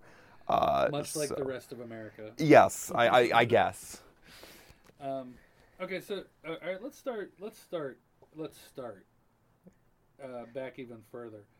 Okay. How, you're 23. 23, 24 in uh, January. Okay, and the horror genre is just something that never really like popped out to you. No, partly because it didn't pop out to me, and also it, it, it didn't hold any appeal for me, and also being raised raised by extremely conservative Christian parents, Right. like anything that was blood, Yeah, guts, yeah. dark, yeah, that that type of thing was just like not even in the house at all. Okay. Uh, I'm always fascinated at people that Yeah. like, just not. I mean, I'm, I'm not. I don't expect everyone to be like Mhm. a horror fanatic like I am, but it's always interesting to me when I come across uh, like a friend like you Mhm. who like has very lightly dipped their toe in. Yeah.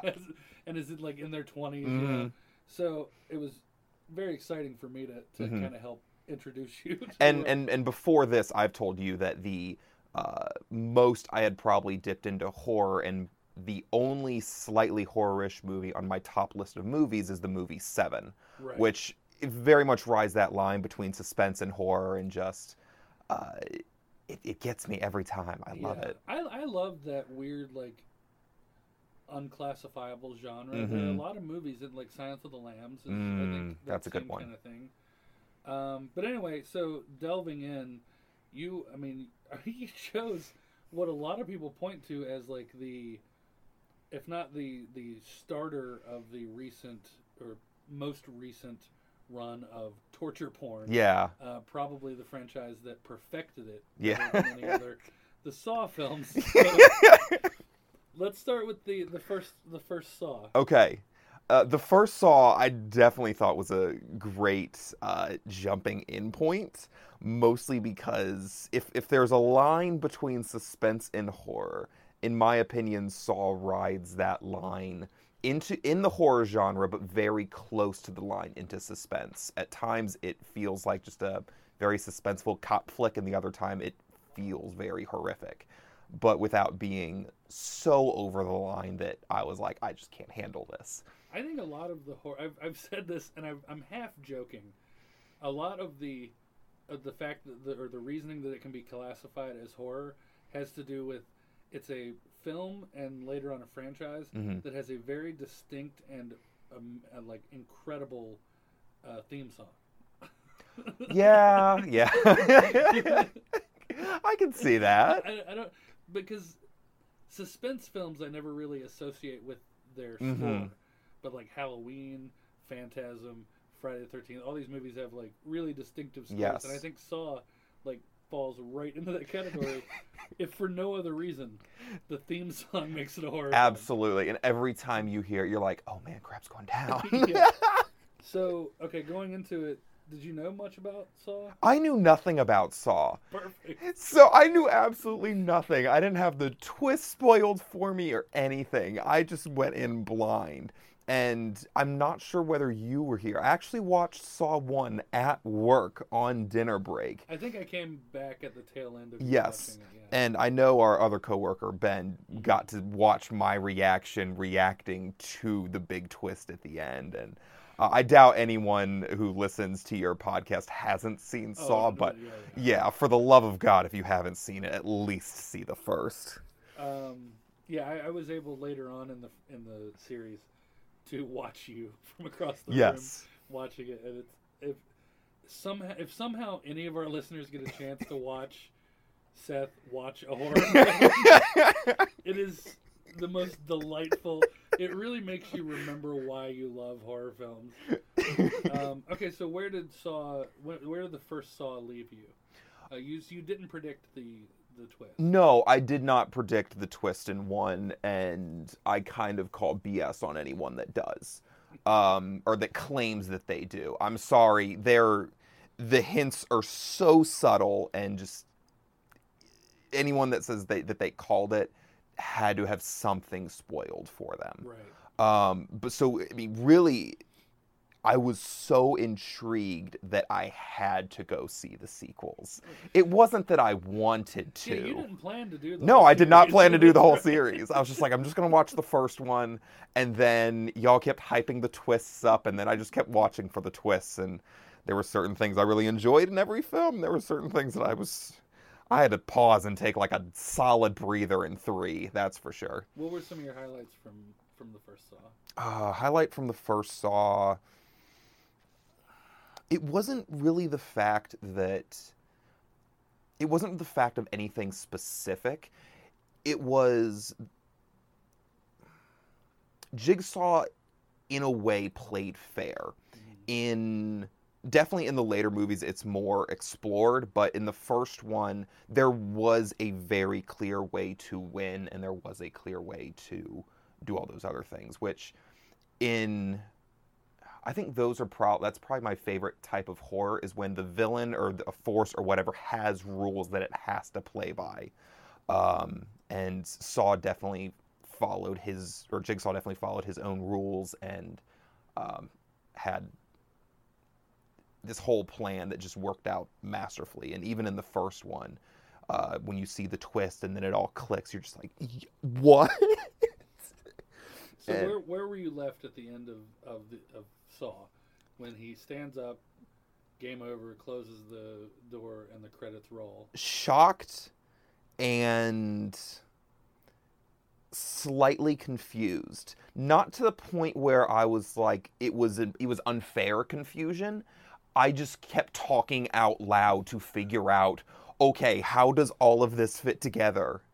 Where I was like, so wait, so he was taking the photos back here, and then he kidnapped him here, and it was it was a complete mess. And then each movie, of course, So then all that. Saw two starts. Saw two starts, and uh, I actually did call the twist in. I called part of the twist in two, um, but not all of it. I called that uh, the uh, interview and what was happening in the room were not happening at the same time that it was recorded. I, of course, did not call the fact that the detective's son was in the safe and all that. But of course, when that whole twist comes around and Jigsaw said, all you need to do is sit here and talk to me and not be a moron. And oh, that uh. one, that one probably made me really respect the character of Jigsaw more than anything else. And he's one of those villains that, like you were saying, has rules, but also has like a philosophy Yes, that, at its root, you kind of understand. in a way, it's You don't want to, but that like kind of darker side of you. Yes. like Uh, side note: I'm also watching The Punisher on Netflix right now, and he's kind of in that same boat Yeah, of you don't agree with him just running into places and shooting people up. Yes, that they've done bad things, but you understand why he's doing it, Yeah. especially with all the crap that he's seen and he's dealt with it in his life. So, oh, what were what were some of your favorite traps from the first Saw? Oh, that's that's harsh. there Um, weren't that many. The there were not that many. I, of course, the iconic reversed bear trap um, was was fantastic, and it was really interesting to see how. Quick disclaimer: I do not remember the names of many people in Saw, except so. For the duration of these explanations, I will be referring to people as Jigsaw one, two, three, and I th- I think there's even a Jigsaw four Yeah. that I named. Yeah, and uh, so when when of course the whole thing that created Jigsaw two, uh, Amanda might be her name, but uh, It the- is, You're right. Yeah. Oh, it is. Thank God. Okay. but um, her just that probably, in my opinion, was the most interesting cutaway outside of just the investigating, and it made more sense than just two guys being chained in a room. Uh, but then once all the pieces came together, that's when I lost it at the end. Yeah. Uh, what about traps in part two? Um, Traps in Part Two. I don't think. Part two is the one where they're in the house, right? Yes. Okay. Um. It's been a while since I Yes. I honestly liked the group dynamics in two over any other movie, uh, especially because all of the characters, even though you only know them for, I'll just say 50 50, half the movie, each of them very clearly you recognize, like, all right, who's going to be the leader, who's going to be the asshole, like, especially once uh, when you hit the. Uh, they went upstairs and there's the hole in the floor with all the needles and it's and it's the bully's challenge but he throws someone else in and Amanda. I oh yeah he does throw amanda in which i was like what a dick Yeah. but uh, yeah and Not not to like like tempt you to watch the new Jigsaw, but apparently that dynamic, the the group dynamic is most of what that one's about.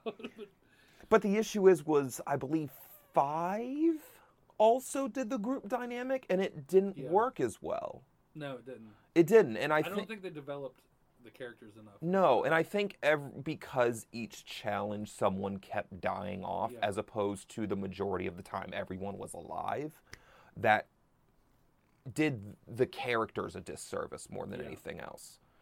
So, Uh, so Saw two. How does Saw two wrap up? uh, Saw 2 wraps the up. The kid is in the safe.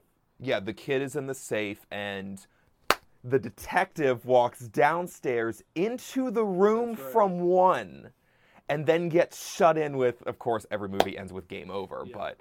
Oh, Was two? Was Re- Amanda revealed? Amanda was revealed as Jigsaw 2. That's right. Okay. So then that brings us to part three. Oh my god. And part three, I watched you watch Yes. because you kept wondering where Donnie Wahlberg was. Yes. Because he I think I uh cuz his partner from 2 is basically looking for him in 3 and can't find him. Three, I, as, as far as the sequels go, it's one of my favorites. I think. 2, 3 and 4 go off of each other very well. Yeah.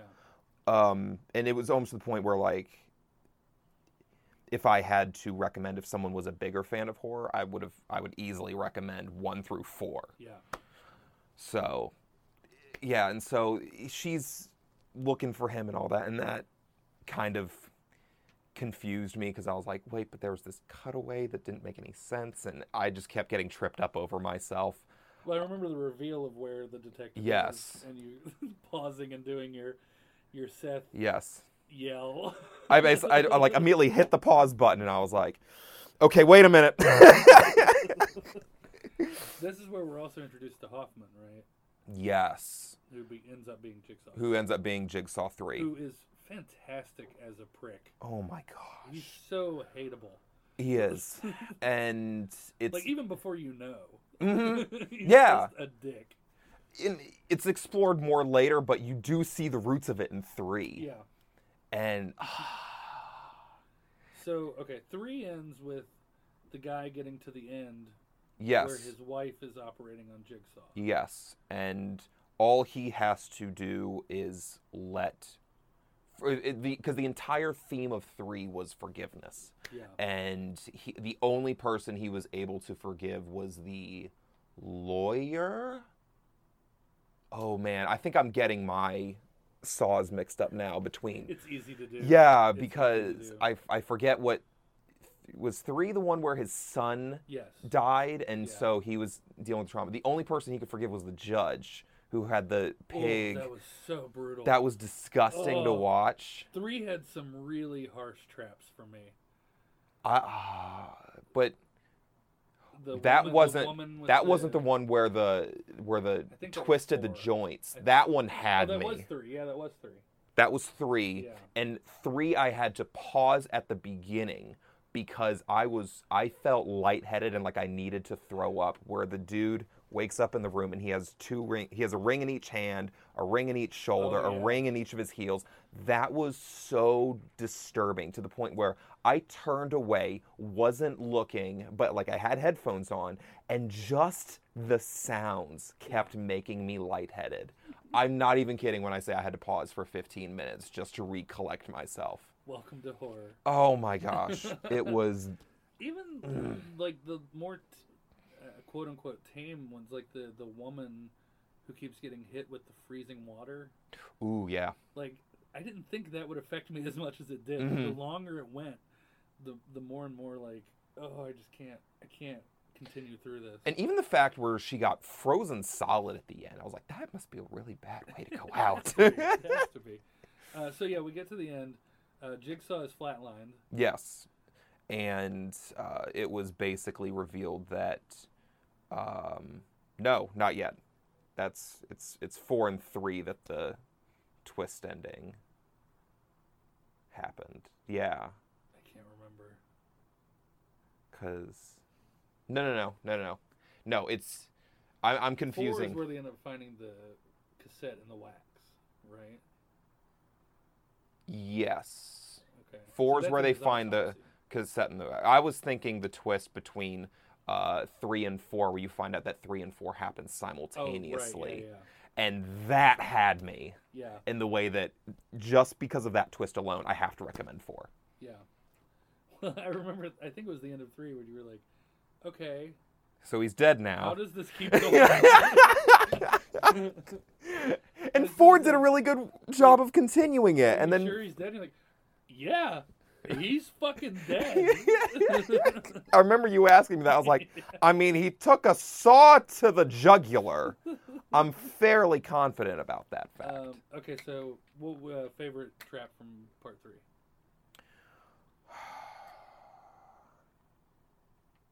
I think the most impactful thing for me was the fact that he had to burn his son's Oh, belongings. that was tough. And That actor did a really good job. I think, Yes. especially in that moment. yeah, it was it wasn't necessarily the pigs getting cut up and turned into Right. slop and drowning the guy that uh, That was super gross. Yes. but it was it was more of the emotional weight of he has to literally destroy his son's possessions that he has been holding on to for years and would not let his other child play with, which I completely forgot about until just now that he has another kid that he is completely ne- neglecting. He always hated that one. Oh. Uh, was three the one with the fish hooks in the throat? Oh, oh no. That one was really hard for me. Yeah. And and the one where the twisting of the joints, that was Yeah, yeah. that was so bad. Great foley effect on that. Whoever Ooh. the foley artist was, I know. really, really earned their money. All right, so that takes us to part four, which I believe opens with the autopsy of Yes. John. Of John.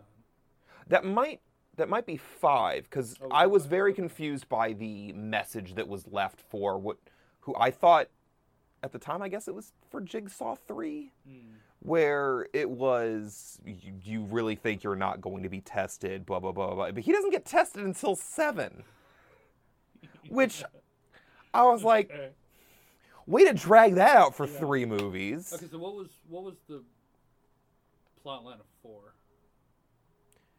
Four was. I should have revisited all these before we did this. But that's that that's the hard part is eventually they all do become this one big story um four might have been the one with the group dynamic no that might have been five had the group dynamic did four start off with the two guys chained to the device in the middle, and one of their them had their eyes sewn shut? oh and the other had their mouth that was so disturbing to watch right off of the bat um and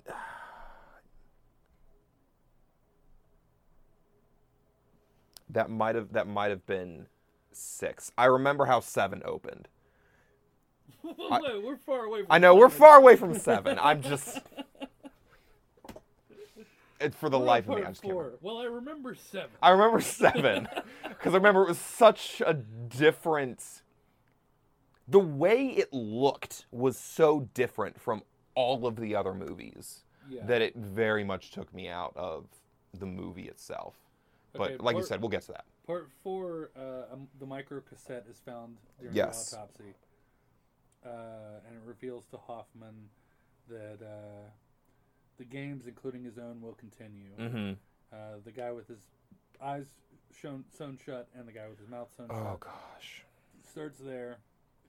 Um, oh, oh, is this this is this was the one with the the black guy who has to go through all the.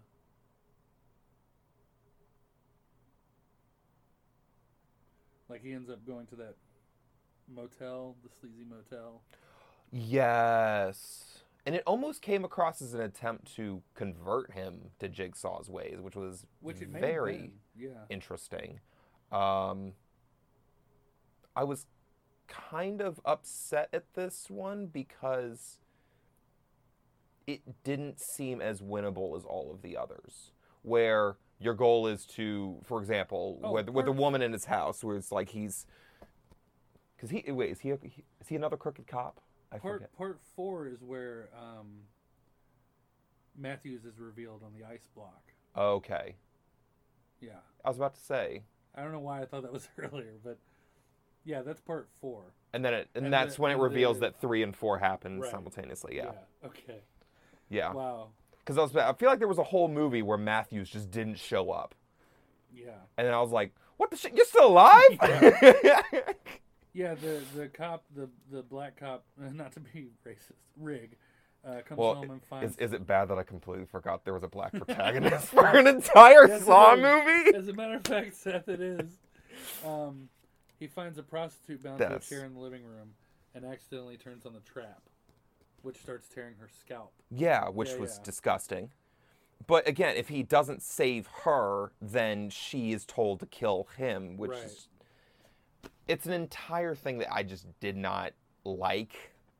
But that that trap I think was probably the weakest out of Um, all the ones I can remember. And then in part four, we also find out and find out more and meet Jill, hmm uh, John's wife Yes. or widow. Uh, at this point, The what one- did you think of her to begin with? Did you did you off the bat smell something fishy? Um, I knew that the writers were coming up with something. At that point, we're in movie four. I'm along for the ride at this point. I will buy whatever the writers throw at me. So as long as it fits in with the character, because if anytime a jigsaw puzzle or thing just felt wrong, typically it was because it wasn't done by Jigsaw Right. and that's why it was a nice writing trick, but it immediately made me go, hmm. yeah. so I was okay with uh, Jigsaw's wife, especially because he had flashed back to her in like two or three. So Yeah, it's all coming back to me now, because this is the this is the one where we find out that Hoffman is actually yes, Jigsaw three. um, Yeah, he um, because he is on the other side of the Mm-hmm. ice block, Yes. And then he just stands up Yeah. toward the end of the movie. Yeah, you're and like, you you think you're sur- yeah, and you think that he's supposed to get electrocuted, and he just stands up. yeah, Oh. uh, and then Rigg comes in Mm-hmm. in time to see the ice blocks come down and crush Eric's. Yeah, because all he has to do, he said, time is on your side. All you have to do is, in order to save them, all you have to do is let them go. yeah, And he reached them with literally one second left on the clock. Dumbass. And that that's the thing that got reiterated for me over and over throughout the franchise was just had anyone just listened to the man? Yeah. Uh, so that leads us to uh, okay. We now know that Hoffman is the next apprentice. yes. Uh, it leads us to Saw 5 Mm-hmm. uh, which is mostly about Hoffman. Yes. Um, it's the one where the opening scene is the guy tied to the pendulum, or underneath, Oh. underneath the pendulum, Ooh, that was rough. I've I've and he has to crush his hands if he wants to be released. I've I've never I've never imagined a man getting sawed in half. And then I watched that and it was everything I didn't dream of. yeah. Uh, oh, this, and then we get insult to injury for the for the audience, hmm uh, where Hoffman gets promoted Yep. to detective lieutenant. Oh, yep. Credited with lo- closing the case. hmm Uh, but then we're treated to a nice uh, aha moment where uh, he finds a note that says, "I know who you are." Yep. Underground room, five people awaken with collars connected. This is the group mechanic. Right, yeah. This is the one that does. I thought I thought I remembered. I was like, because there were five people in the room. I was like, this is Saw Five. Way to go, writers. Yeah. yeah. Uh, Oh, you, you, this, yeah. Yeah. One another thing I really liked about the series is they always called back to little things that you missed in earlier. Like Absolutely. in five, they even go back to to the first saw with Mhm. uh, and like give you more information about Gordon Yep. and how he became involved and little things that you'd even forgotten about. As you can tell, I've which forgotten a lot. which really helped out for me kind of watching them back to back to back and i i think the longest stretch i went in between watching saw movies was four days tops Mm. there was a good stretch where i think i watched four five six and seven in a work week wow. i'm not even kidding So the end of part five uh, is like one of the most upsetting endings to me. Mhm. Strahm, who is now who's the good cop, yes is is on. He's on to Hoffman. He knows Yep. what's going on. He trails him to the to the lair where he finds a tape that tells Yep. him to get into the glass coffin. hmm doesn't because why does anyone ever listen to jigsaw Yeah. so uh, and then pushes, literally pushes Jigsaw 3 into the box, closes it on him, yeah, and kills himself, basically. Ah, uh, it's lowered into the floor safely. The walls close in on Strahm, who is then crushed to death. So that brings us to part five. mm-hmm. Um, oh, also, I, we we were just talking about it. I can't remember where it was because I'm lazy when I do these and I don't do the research that I should beforehand. But one of the traps that really fucked me up when I first saw it was I believe it was Strahm uh, waking up with his head in an Yeah. aquarium Mm-hmm. that begins filling with water and then fills all the way with fucking water and and I had no and that's terrifying the only thing more terrifying than that is how to get out of it which is he without looking unscrews like an old school pen Mm-hmm. from his pocket and plunges it into his fucking trachea I'm sitting here and I'm just re envisioning it, and it's so painful, Yeah. even in my own memory. giving himself a tracheotomy that you then hear him take like a huge breath into his lungs for it just it was so effective Ugh. okay so part six Mm-hmm. uh predatory predatory lenders Predatory. um, yes.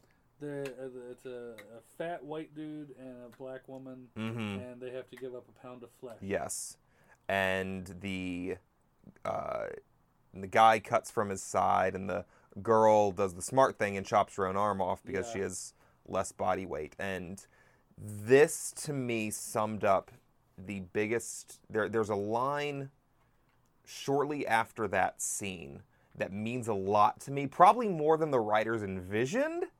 But there's a line where Hoffman goes and he talks to the woman who chopped her arm off, and uh, basically he, it's the whole thing with the saw victims. Like, well, did did you learn? And uh, the woman go just raises up the, her stub of an arm and goes, "What am I supposed to learn from this?"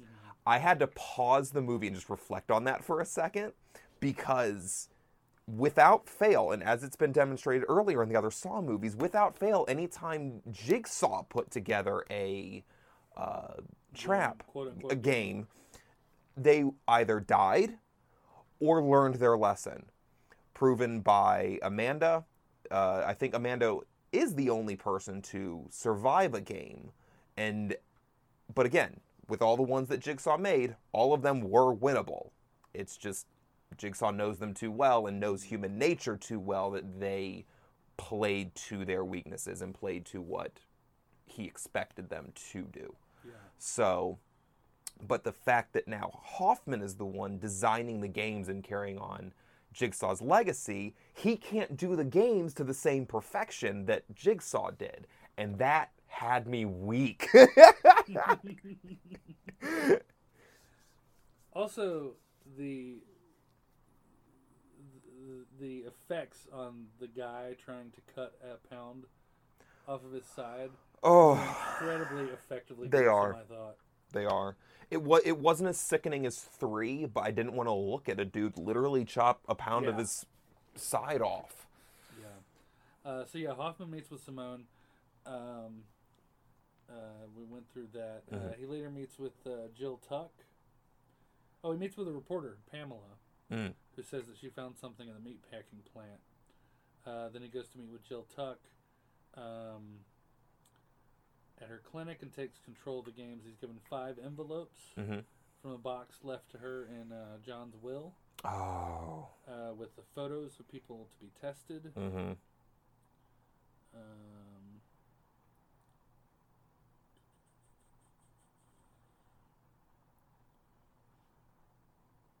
We get some flashbacks.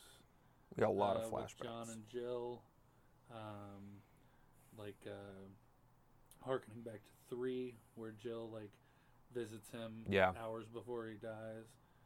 Um, William Easton, an insurance executive for Umbrella Health, um, uh, gets abducted. Mm-hmm. Which then ties into his whole formula about uh, who should live and who should die, and Yeah, that whole uh, fiasco. he is taken to an abandoned zoo where he and janitor Hank awaken in vises designed to tighten around their torsos each time they breathe into oxygen masks. I forgot about that one. yeah, that that was rough. Uh, John then shows up on a videotape um, and tells William that he has one hour to complete four tests, tests and remove the bombs strapped to his limbs, or he will lose his family. Hank, who is a heavy smoker, I can relate, is unable to hold his breath for long and is killed by the vice. Yeah. That would be me. Um, See, And as a then- as as a as a past swimmer, assuming I was still in my swimming shape, I would be bawling at that game. no one, no one could beat me at that game. man, we I hope you and I never find ourselves in this Oh. trap. keep in mind this was back when I was really in shape for um for for year round swimming. We used to do drills where we would have to go 25 meters completely under the water.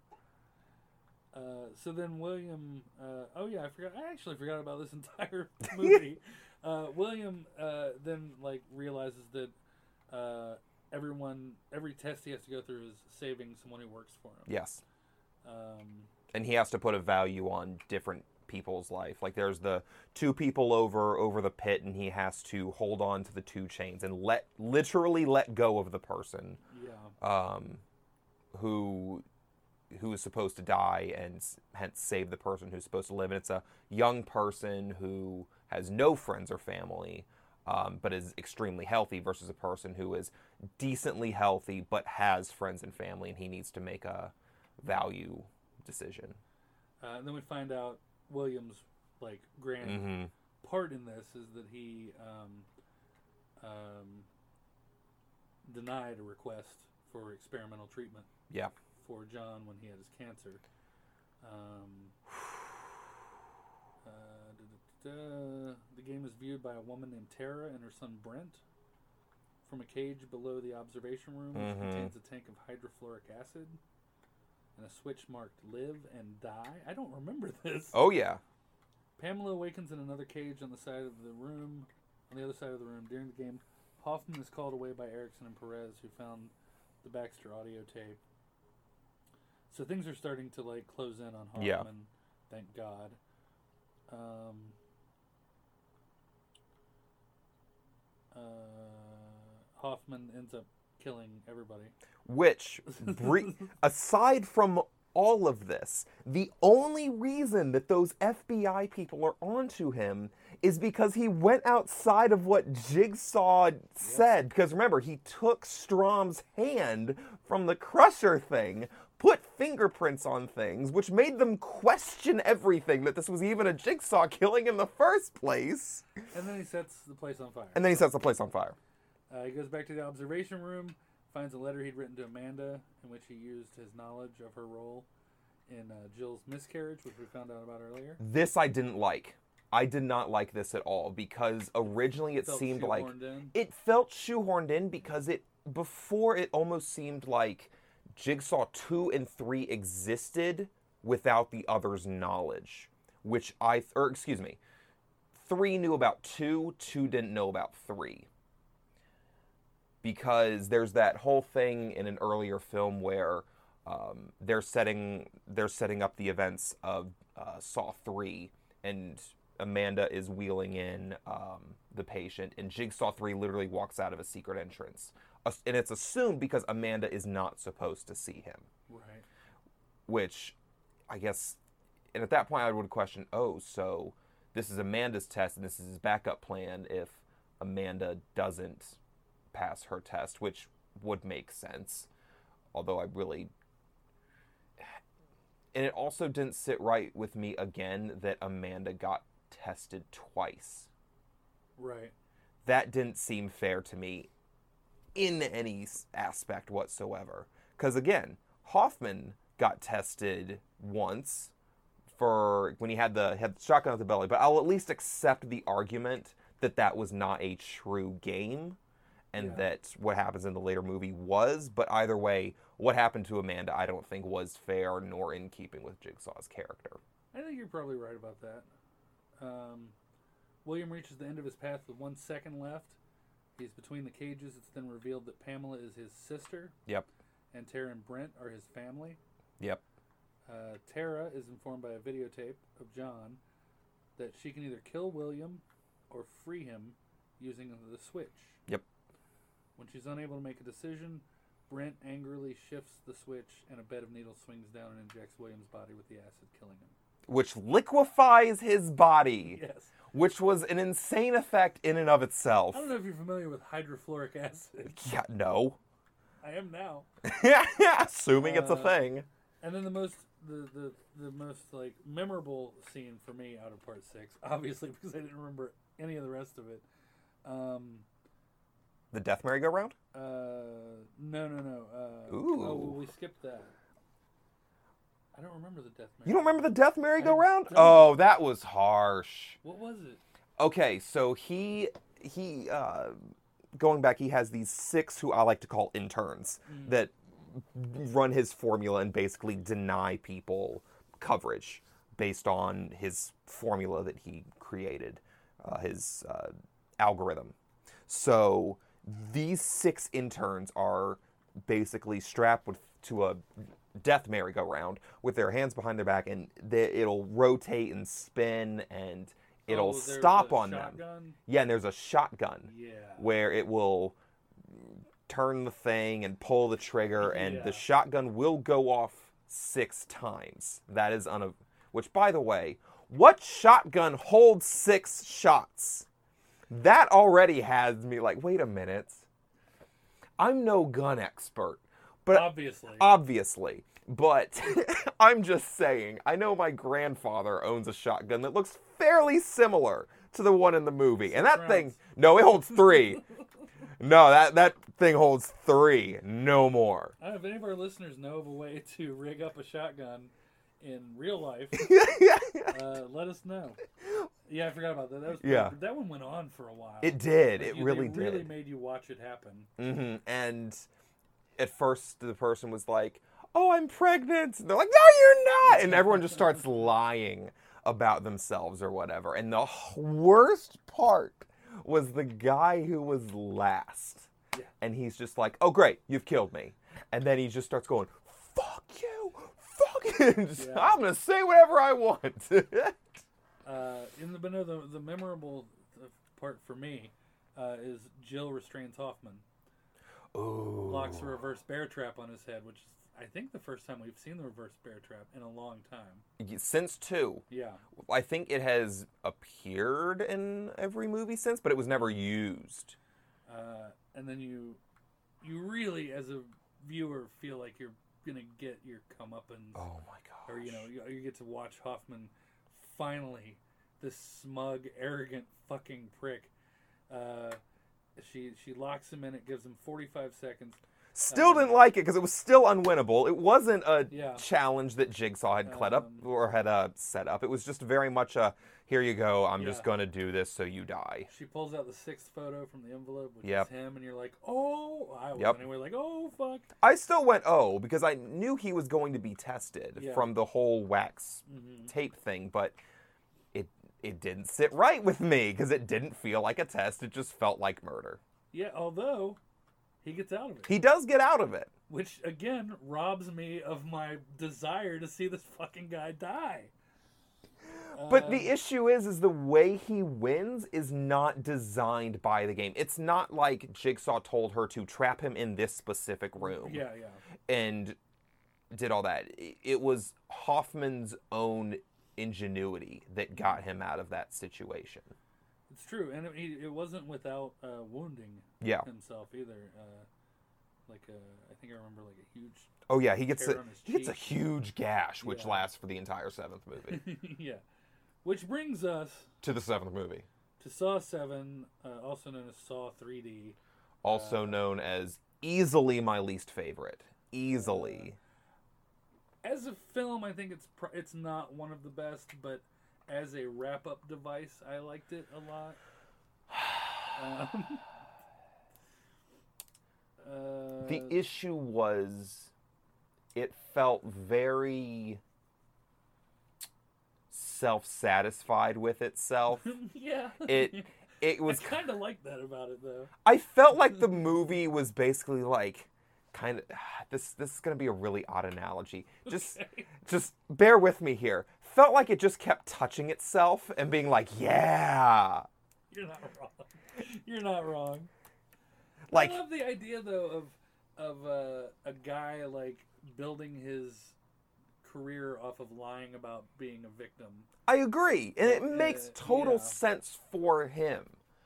Um, although I feel like I wish, in the end, that out of everyone, I wish that he actually pulled it off, Hmm. and they do the predictable thing, and he fails Right. and kills his wife in a very over the top, I think, dumbest way possible. I think the dumbest way possible. Are you talking about the end of the movie? Yeah, the end of the Yeah, movie. Yeah, yeah. Yeah, we'll get to that. I agree. Because I was expecting some big build up. Because every time he completed a challenge, the she she started basically standing, Yeah. and then the chain got shorter, brought her to her knees. Then it got shorter, got her on all fours, Yeah. and then now we're talking. well, I was I I don't know. I think sharks in a tank would have would have been better than what Saw 3D had given me. You're not wrong. Okay, this one opens with arguably, I think, the funniest opening. Oh. I completely agree. uh, two douchebags in a storefront window, Mhm. and the horror that they've been Yes. sharing unbeknownst to each other. Yeah. uh, dangling above them, and uh, they can sa- one of them can save her life by pushing the rotating saw blade towards the other. Yes. or they can just work together and, And kill her. Yes. which they do, I believe. They right? do. Yeah, They absolutely do. It's so logical. It is. It's just like, wait a minute. This girl absolutely is a lying bitch. Screw it. My biggest issue, and this this is more indicative of the entire film than actually the first kill itself, but the moment the movie opens, it looks different than any other Saw movie Yeah.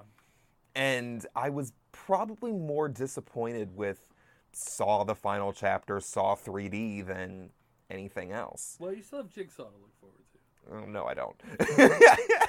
Uh, so Jill Tuck at the beginning of this one goes to the internal affairs and says, "Hey, Hoffman." yeah. So he's given up, which is nice. Mm-hmm. But you also, as a viewer, know that he's not done. Yes.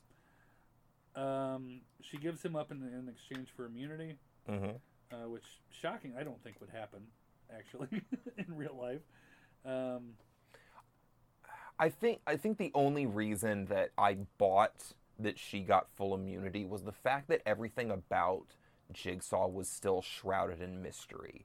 And it was something where like, look, if we can stop this and True, shine a light yeah. on all of these killings, then screw it, immunity Yeah. for the dude's wife. that's true. Okay, you make a good point. I'll, I'll I'll at least buy it. Granted, you have to suspend some disbelief, but I can at least buy that. Yeah. I've Uh, bought more in the past six movies. Very true. uh, Hoffman abducts a punk gang, a skinhead gang, uh, and puts them in a junkyard trap. yeah, that was disgusting. Kills all of them. It was. And Also, he- don't think it was winnable, which Yeah. Uh, then he leaves a reverse bear trap at the scene to incriminate Jill, mhm. um, who's uh, in c- protective custody. This, I think, le- what I'm about to get to, Mhm. is probably the main reason that I loved this movie. okay, Dr. Gordon is back. absolutely. And I just love Cary Elwes. Uh huh. Everything he's in. Uh, Dread Pirate Roberts. I Saw. I can I cannot give him enough props for Princess Bride, Yeah. and I I love that movie with every fiber of my being. I need to let you borrow a movie called The Crush. Okay. It isn't a horror film, Mhm. uh, but it is very much a thriller Ooh. uh, that he stars in. Okay. It's a frustratingly wonderful film. Um, so it turns out he cauterized his leg Yeah. on a steam pipe. Solid. Uh, uses a cane now, looking more badass than before. Which, you know, we didn't think was possible. But at the same time, this is what tripped me up so much because I thought that there was a cutaway or a scene in a previous movie that established that he was dead. Or I may have confused uh, Gordon and. Um, uh, the photographer from the. no, no, no, the detective from the second movie. Oh right, yeah, yeah, Yeah. yeah. So that that's the part that had me confused. I was like, I mean, I thought you were dead, but okay. Also, as a as as a as a horror geek, I I love um, in the making of a franchise Mhm. when someone who was such a large part of the original agrees to come back to be like kind of a button. It doesn't have anything to do with the film, hmm but just as a as uh, like a diehard horror guy, it was cool to see that he agreed to come back. Absolutely, and I think I think with uh, any any franchise, that's extremely Yeah, uh, cathartic to see. that's a good word for it. it, it just makes you feel good. You're like, oh, it's just like old times again. Uh, so then Hoffman uh, abducts Bobby Dagen, Mm. uh, who I could not stand from the beginning. no, God, Um, no. I can't. Why can't I remember the actor's name? Um, I'm terrible with actors' names. Sean Patrick Flanery. Sure. Uh, he was in Boondock Saints. A lot of people know him from. hmm He's been in a bunch of stuff. Um, he was, I think, well cast Yep. as as the character. Because you you don't necessarily want him to die, but you do kind of want him to learn a lesson. Yes. Um, because and this is also I can't remember when this movie came out, but there was also like I I remember may have been much earlier than this film coming out, but I remember so much being made of like uh, false 9/11 Mm. survivors, people who would make a quick buck out of you know saying that they Yeah. were part of the team that, that rushed in and stuff like that. Yeah. And it's nice to see somebody like that get their comeuppance. Yes. um. So, uh, Dagen awakens in a cage in an abandoned asylum, and is told that his wife Joyce will die if he doesn't save her within an hour. hmm Joyce, as we mentioned earlier, was chained to the neck, uh, chained at the neck to a steel platform uh, that gradually pulls her down to the ground as she watches his progress. I think gradually is a strong word. It very, very suddenly does it every time he beats a challenge, which is very odd that it's set up that way, but whatever. Uh, after he gets out of the cage, uh, we realize it's dangling over a floor of spikes. Uh, he finds Nina, his publicist. Oh, this is the the fish oh, hook trap. gosh. Um, this was not cool. No. This was not cool at all. It was. Uh, I can't. I can't. Was it a bunch of? Okay, no, no, no, no. One? So what what had happened? Oh, it's just thinking about it. it's it's me. disgusting. So there is a string that is coming out of her mouth, and I don't know how Hoffman would have set this up, but anyway, so there is a fish hook with the key that is in her stomach, right. and so this guy has to take it out of her stomach through the esophagus out of the mouth causing all kinds of pain on the way out more than likely ripping the esophagus on the way up. Definitely. and the girl has to stay quiet the entire Oh, time. right. because if was she doesn't stay quiet then these needles approach her throat. And basically the whole thing was oh if, if she needs to stay silent now or she'll stay silent forever because she kept your secret knowing that you were lying and ah, the the the concept was good it was it was just so wrong and disgusting and it was more the mental image of what was happening. It was being visi- visibly shown. That was my issue. I was just like, it was like, uh, Uh, he then uh, finds Suzanne, his lawyer, mhm. and a piercing wheel. I don't remember this. one. oh, a piercing wheel. I don't recall. Oh yeah, yeah, yeah, yeah, yeah, yeah. She, basically, she's on this thing where uh, just imagine a circle, and her feet are pointing towards like three o'clock. Her head's or her feet are pointed at nine o'clock. Her head is pointed at three o'clock, and it'll slowly tilt. And if her head reaches, I think, let's just say ten o'clock, then a spike will go through her eyes. Oh yeah. That was yeah. disgusting. Yeah, I, I yeah. There was a reason I forgot about that one. Yeah. Uh, then You, you, you kind of uh, block out some of these kills because they are just that disturbing. Yeah, it's true. Mhm. Uh, then finds uh, Cale McNamara, his best friend and co-conspirator, in a hanging trap. Oh. Is this the one where he had to like? He had to guide him out. Right. Yeah. Yeah. Yeah. Um, and I never realized this, but the the three of them represented the three monkeys. See no evil, speak no evil, hear no evil. You're right. Yeah. Yeah. Um, they're killed. They're Yeah. all they all die. They, they all die because, of course, Uh, after because if this this movie is probably everything predictable. I'm sorry. This was easily the most predictable Saw, by far. yeah, after removing his upper wisdom teeth excruciatingly Ugh. to obtain the combination for a security door. Which is wholly unnecessary, by the way. I had, honestly, had they just skipped that part entirely and he had he just gone straight to the room, then it would have been fine. But it really added nothing. Yeah, that's true. I don't I don't felt like it taught him a lesson. It was just kind of like, yeah, rip your own wisdom teeth out. Have fun with that. I do love the uh, the ironic nature of his final trap, though, Yes. where he is then forced to actually go through the trap that I agree. claims to have survived, um, which is uh, large hooks driven through his pectoral muscles, and then he has to hoist himself to the ceiling by these hooks by pulling uh, And then- attached to these hooks. And then connect the extension cords, which requires two hands, and hence the hooks in the chest. And ugh. he doesn't do it. because of course we have to go for the most predictable outcome here. And, And then the dumbest kill in the Saw franchise. the best part of all seven movies. That's the worst part of all seven movies. By far the worst. Tell tell everybody what happened. Okay, so what happens is he's climbing the thing, and his pectoral muscles, which, by the way, I don't even know whether this is possible to hoist yourself up through your pectoral Oh, muscles. Either way, it doesn't work, and he just falls flat. The timer runs out. So again, the chains begin short, short and short. She's on all fours, very missionary position here, and the timer runs out. The floor sinks a little lower.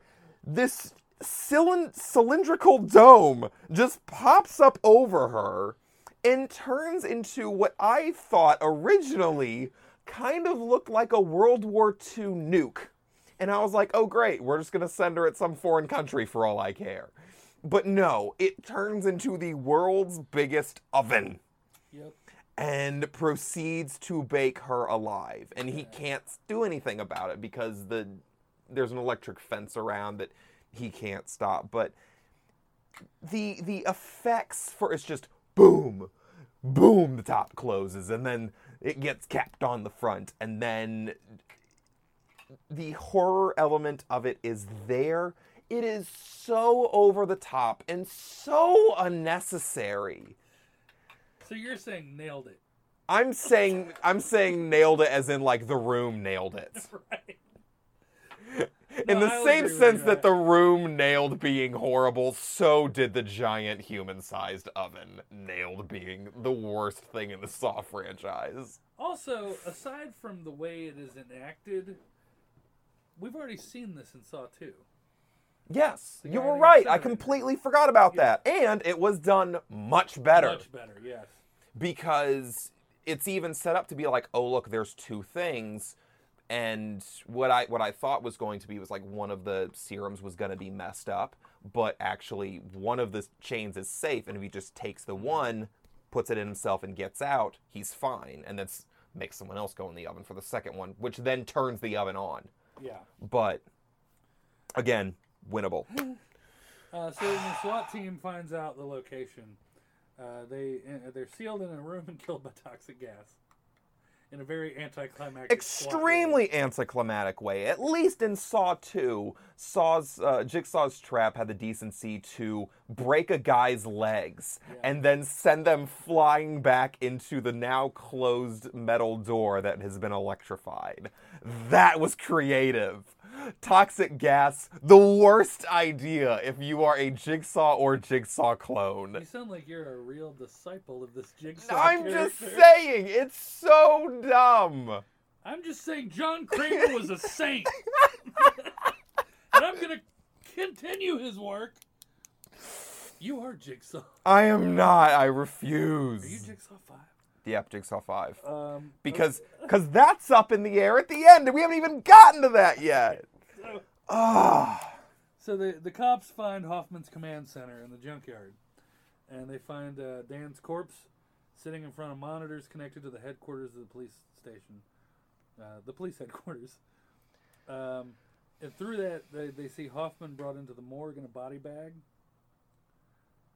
Um, they try to warn Palmer, uh, but an automatic gun turret fucking automatic. Rises up and kills everybody.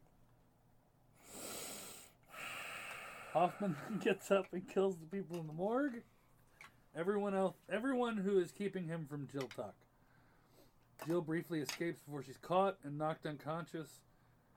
Uh, Hoffman then straps her to a chair, much like the end of part six, in reverse. Mhm. Locks a bear tra- a reverse bear trap to her head. When she awakens, the timer started. Which I have to admit is the only time in the entire Saw franchise where we actually see the reverse bear trap work. That's true. Yeah. But the most icon, pro- definitely the most iconic Mhm. trap from that series, and you don't see it actually in action yeah, until, until the, final movie. I never thought about that. Yep, which is because which. it tears her the fuck apart. oh my gosh, I did not think it would do that much damage. It's pretty And then I was like, oh yeah, it would do that. yeah, for, for a moment I thought it was gonna so it- it's it starts together like this for a moment, I thought it was gonna go like a full 180 degrees and like completely flip her head Right. open like a can of worms but I think that's how everybody always imagined it. yeah I know, I and, and instead it went from completely closed to like a 45 degree angle which is gonna do a lot of damage you're admittedly screwed. you're still screwed but Um, so and the Hoffman- sound the sound with that was just Yeah. beyond ugh Uh, say what you will about the Saw franchise, it had different directors and different writers throughout, Mhm. but whoever handled the foley on God. this series really got down to it. you know, they really earned their paycheck. And I think when you say they got down to it, I think they literally got on the floor and made some of these sound Right. effects with Foley. Oh, absolutely. Uh, Hoffman's feeling pretty good about himself. Thinks he's going to get away Yep. with it. Uh, he destroys the workshop, uh, and then suddenly is attacked and subdued by three pig-masked figures. hmm One of whom has a cane and walks with a bit of a limp, Which and called it. and has a bit of an English accent that he tries to maintain. Flashbacks show that Kramer. Uh, uh, this is when we get l- what what happened to Dr. Gordon. hmm Uh, Kramer found him unconscious by the steam pipe, nursed him back to health.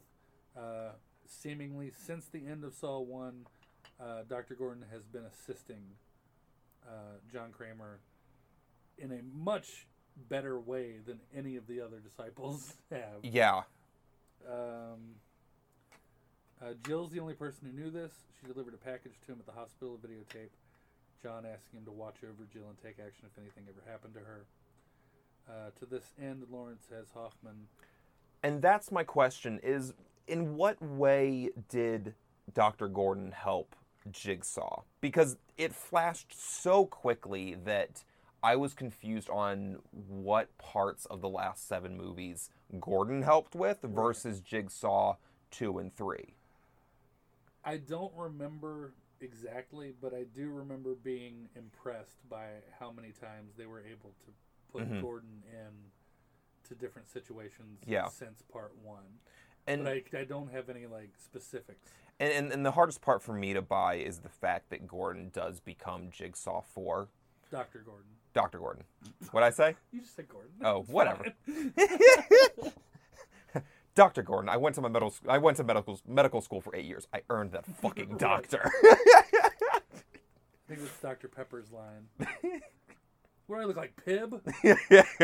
Uh, so then, and, and you know, us talking about this tonight and before, uh, you know, after you Mhm. watched it, you brought a lot of things into light that I do now agree. I, I, I oh, I sing the praises of Saw Seven a lot, mhm. and I think it really all comes down to this final scene because I've waited so long to see Hoffman finally get what he fucking deserves Get his comeuppance. and boy does he ever and i just i love the full circle ending of gordon tossing him into the fucking bathroom where Mhm. it all began Yes. you know ankle locked to the fucking uh, pipe Yep. tosses a hacksaw in No No, no. oh does he not No, he doesn't toss the hacksaw in. He has the hacksaw, Oh, and in throws it out. and in one of the most self movie self jerk offs ever, throws it straight at the camera in a 3D well, motion. it is saw 3d 3D ruined the directing aspect of this movie for me. you're not wrong you're not wrong Absolutely ruined it for me. um uh lights out game over Jigsaw has won the day. Hoffman finally gets his. Yep. Uh, and I will say, uh, Costas Mandylor, uh, who plays Hoffman, hmm I hate. I, I love. He's a, you love, but for me to hate that character so much, Yes. that guy has got to be a really good actor. hmm Uh, I don't think I've seen him in anything else, but um, he's kind of the outside of the film, looking at it as an actor, kind Mhm. of the unsung hero. Yeah. Of acting, Mhm. uh, and kind of the character that in some of those sequels that didn't hold up quite as well as the others um, was kind of the glue that would keep you watching. I agree, and in a way, he had to be because we had no other characters to really latch on to outside of the antagonists. In this case, Jigsaw and Jigsaw Three. Yeah. So, what are your thoughts having as a fran- as a whole? Are As- you- as- you- do you regret having gone through all of them? I don't regret going through the Saw franchise. Not, at least not currently. the the thing is, is if anyone. If, if anyone comes up to me and say, "Hey man, like I'm thinking about going through the Saw franchise," I'll be like, "All right, how much of a horror fan are you?" And like, "Well, I don't watch horror at all." I was like, "All right, start with one, and we'll see where we go." You're like, "All right, well, I'm at least intrigued." I was like, "One through four, horror is definitely for you. Watch them all. Go see Jigsaw in theaters. I don't It's a care." really good test like how much. Yeah, that's a, that's that's a really good way to break those up. I Mhm. never thought about it. Um, you have no interest in Jigsaw, I have no interest in Jigsaw whatsoever. even after I watch it this weekend. More than likely. More than likely.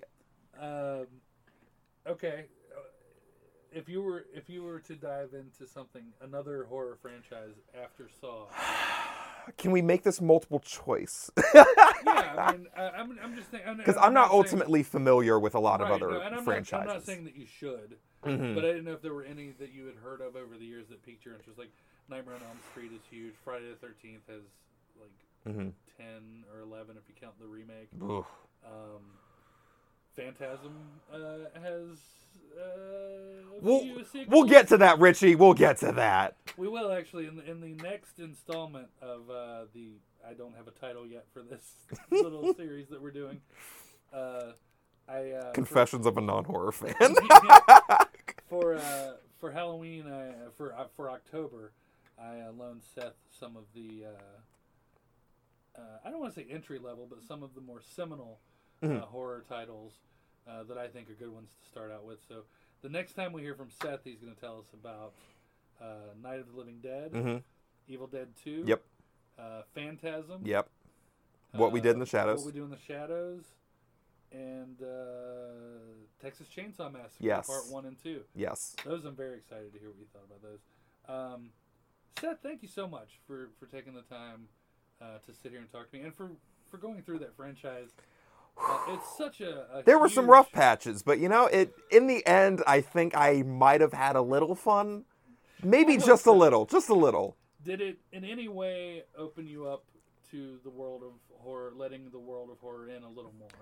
I think, Because there were moments, especially in the Mhm. early ones, like you were saying, one through four, yeah, where we would talk about like you were impressed by some of the cinematography Mm-hmm. and some of the camera tricks that they would use to go from scene to scene and stuff like that. Oh my god, I completely forgot about some of those. Yeah, it gets really creative later on. And I think Saw 1 through 4 definitely work on a writing, directing, cinematography level mm-hmm. of just and and especially with writing a twist because I swear to God if I have to sit through one more piss poor attempt by M Night Shyamalama Ding Dong, then I couldn't agree more with that. I know.